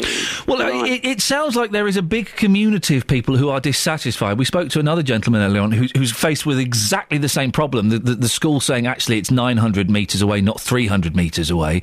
So what's happening, Paul? Are you all getting together to try and, to get a committee together? Or are you doing this separately so that you hope that your daughter will get to the top of the standby list? No, not really. No, we are getting together. There is a Facebook group which is Stopfold School Rejections that people are on, and there are a number of. I know of at least 10 other cases where at the same school where the council has measured the distance incorrectly, and it's not just the odd metre out here or there. It's just hundreds and hundreds of metres. So I would encourage people to get in touch with the council and put some pressure. It may be that everybody at that school has been measured incorrectly, every place that's been given in it. Who knows? Paul, thank you for that. Alison's in Stopfold. Alison, you've got a similar story, have you? I have, yes. Although mine's not to do with Rowcroft School. Mine's actually Fairfield Lower School. Go on. My son, our family live about 380 metres away from Fairfield Lower School. And that's according again to Beds County website, and we've not got our place, and we've been sent 7 miles to Meppershall. Did you get a letter or an email telling you this? We had an email telling us that our three choices, which was Rowcroft, St Mary's and Fairfield, had been rejected, and that they had a space for us at Meppershall. What was the atmosphere like in your house when that lovely email popped up? It was actually my son's birthday that day, so can imagine we were very upset. How stressful is it for you? I can hear it in your voice that it's very upsetting. It's very stressful. I know that some people have got issues where they've measured the distance incorrectly, but in our case, it is just the case that the school is oversubscribed. I know of at least 5 or 6 of the people who live on Fairfield Park who didn't get into the school. Because there's no other places at Rowcroft or St Mary, we're all being sent to Meppershall. And have you spoken to the school yet, Alison?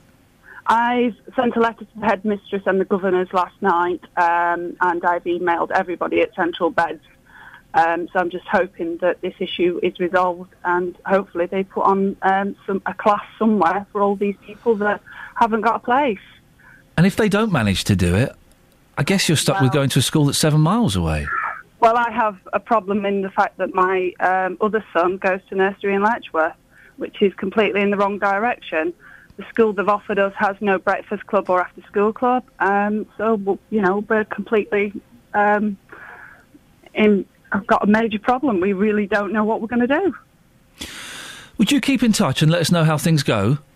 Well, of course. Yeah, I can hear how upset you are. I wish you the best of luck with it. Thank you. Thank you very much. It's tough, isn't it? It's tough. You could hear there how upset she was. Your stories, doesn't have to be in Stopfold, your stories of finding out your kids haven't got into the school that's just around the corner, and instead they have to go 456 miles. 08459 455 555. Travel news for beds, cards and bugs. BBC Three Counties Radio. On the M25, anti-clockwise, two lanes are closed between junction 14 for Heathrow Terminal 4 and 13 for Staines after an accident. Those queues are starting around junction 21 for the M1 now. Also, the M1 itself, northbound, very slow between junction 7 for Hemel Hempstead and 9 for Redbourne. The London-bound carriageway of the M1 also struggling between 11 for Dunstable Road and 9 for Redbourne. And in Hertford, on the speed sensors, the A414 queuing towards the centre of town from the A10. Public transport has no reported problems. I'm Alice Glossop, BBC Three Counties Radio. Thank you very much, Alice. What a lot of good phone calls you've had this morning. Really strong phone calls. Thank you. That's 15 minutes if you want to call in with your stories. I'll give out the number in a few minutes. It's 8:47. It's Tuesday, the 22nd of April. I'm Ian Lee. These are your headlines on BBC Three Counties Radio. In the past few minutes, Manchester United has confirmed that manager David Moyes has left the club. People in Luton say the council's left their block of flats infested with rats for almost a decade. And victims of Jimmy Savile are being advised to claim compensation within the next few weeks. 08459 455 555 is the phone number for your calls. And I'll speak to you after we get the weather from Kate. Beds, hearts and bucks weather. BBC Three Counties Radio. Good morning. It's a rather grey and damp start to the new day. We've got some outbreaks of rain heading our way as well throughout the course of the morning, really, and into the afternoon. They're likely to continue on and off, really, for the rest of the day. Now, they're likely to turn a little more showery the further we head through. We could get some brighter spells as well moving in, so potentially some sunny spells, which in turn could spark off one or two heavy showers, perhaps a rumble or two of thunder mixed in there as well. The maximum temperature, though, getting up to around 16 Celsius. Overnight, we lose the rain, the wind is light and we'll get some clear spells. That will lead to mist and fog patches developing in the prone spots. Minimum temperature down to 7 Celsius. A much drier, brighter day tomorrow. The mist will gradually lift. We'll get some sunny spells. We may see a shower tomorrow afternoon, but hopefully we should stay predominantly dry. Maximum temperature tomorrow is slightly warmer at 17 Celsius. And that's your forecast. The BBC Local Apprentice Scheme. My name's Jonathan Vernon-Smith. I'm the presenter from 9 until 12 on BBC Three Counties Radio.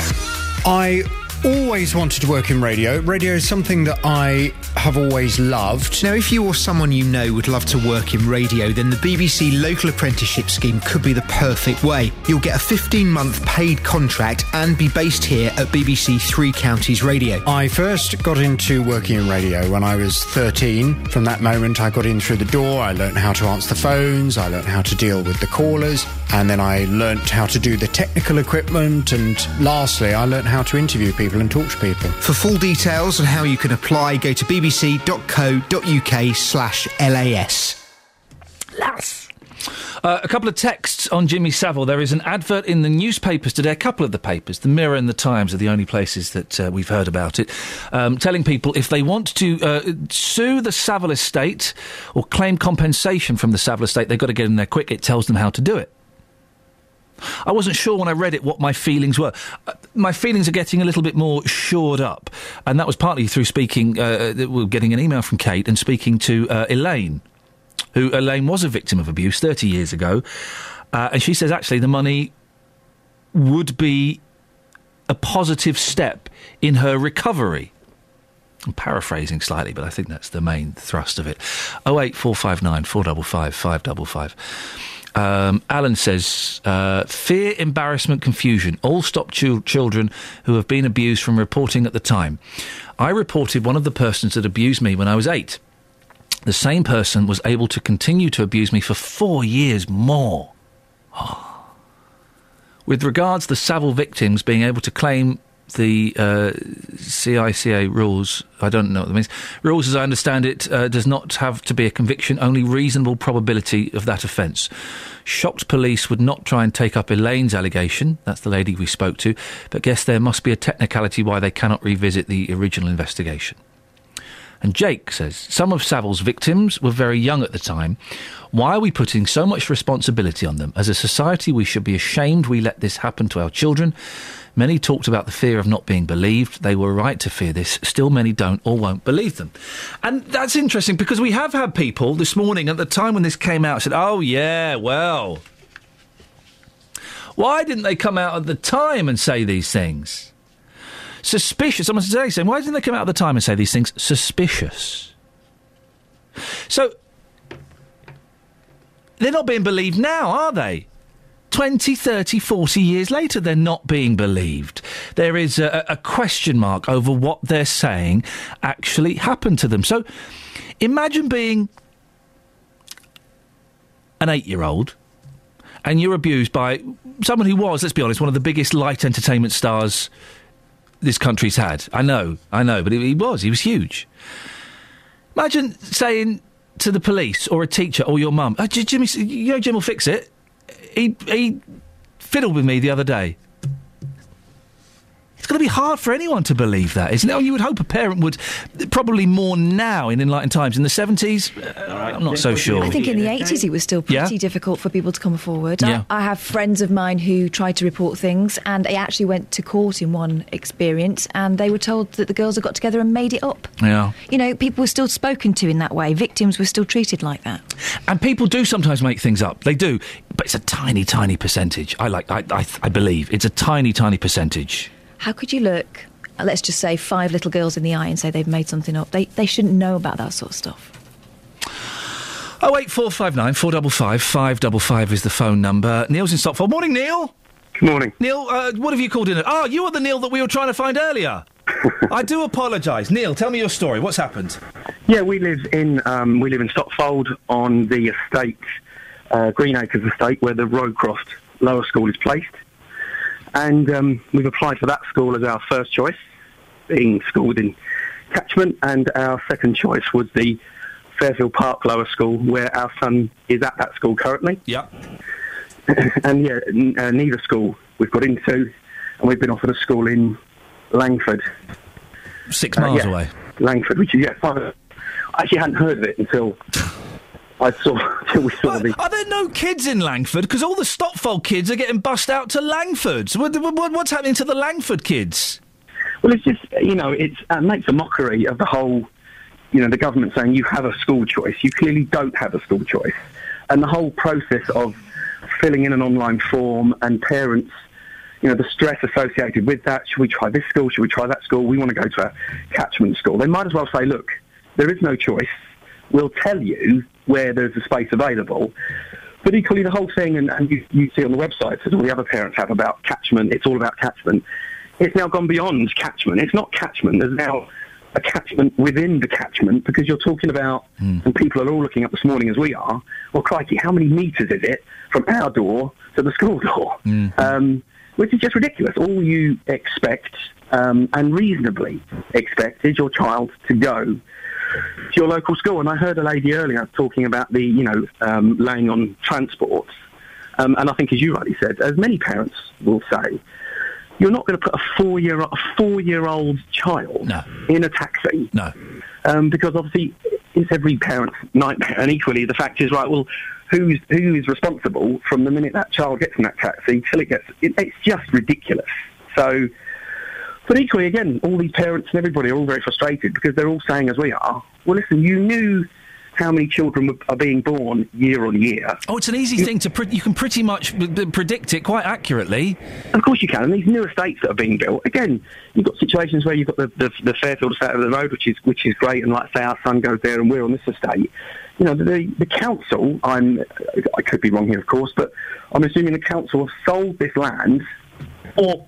you know, a sizable sum, I'm sure, to make profit to these house builders.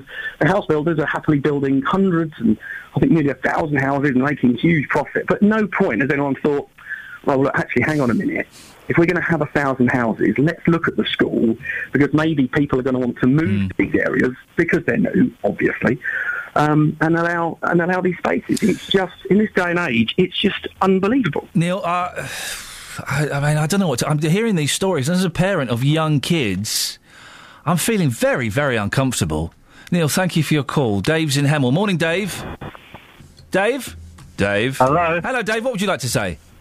Yeah, I'd just like to point out a couple of pieces so your listeners have got a bit of faith. About 2 years ago, when the grandson was going to secondary school, his sister went to a school. I won't mention the school. No. Nothing but problems at that school. She had nothing but trouble all the time because she's ADHD. So my daughter made a vow that when the son was old enough, he would not go to that school. So she kept getting letters saying he will go to that school. She said he won't. I'll end up not sending him to school.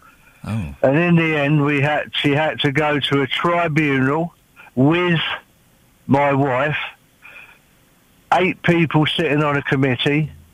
She felt humiliated with all them people looking at her. And when the evidence was presented, my daughter was supposed to have had this information, that letter, this phone call, that email. The person that was in charge said nobody could present evidence on their side. It was an absolute shambles. And what happened in the end, Dave? Just because we're running out of time. Yeah, what happened in the end? 2 days later, my grandson got into Hemel School, the school of what he wanted to go to. Fantastic. So there is hope at the end of the tunnel. So if you fight it... Stick for it. Yeah, stick for it. That's my motto. Dave, very quickly, before I let you go, is it pronounced posthumous or posthumous? Posthumous. Oh, thank you, Dave. He's thrown another one in the mix, hasn't he? Posthumous. Thank you, Dave. Good story. What was the motto there? Stick up it. Pardon? Stick to it. Keep fighting. Well, Matt, don't give up. Okay. He won't look at me, and it's weird. And you're doing hunched shoulders now. I'm holding my earphones over my shoulders. Matt, have we got you all week?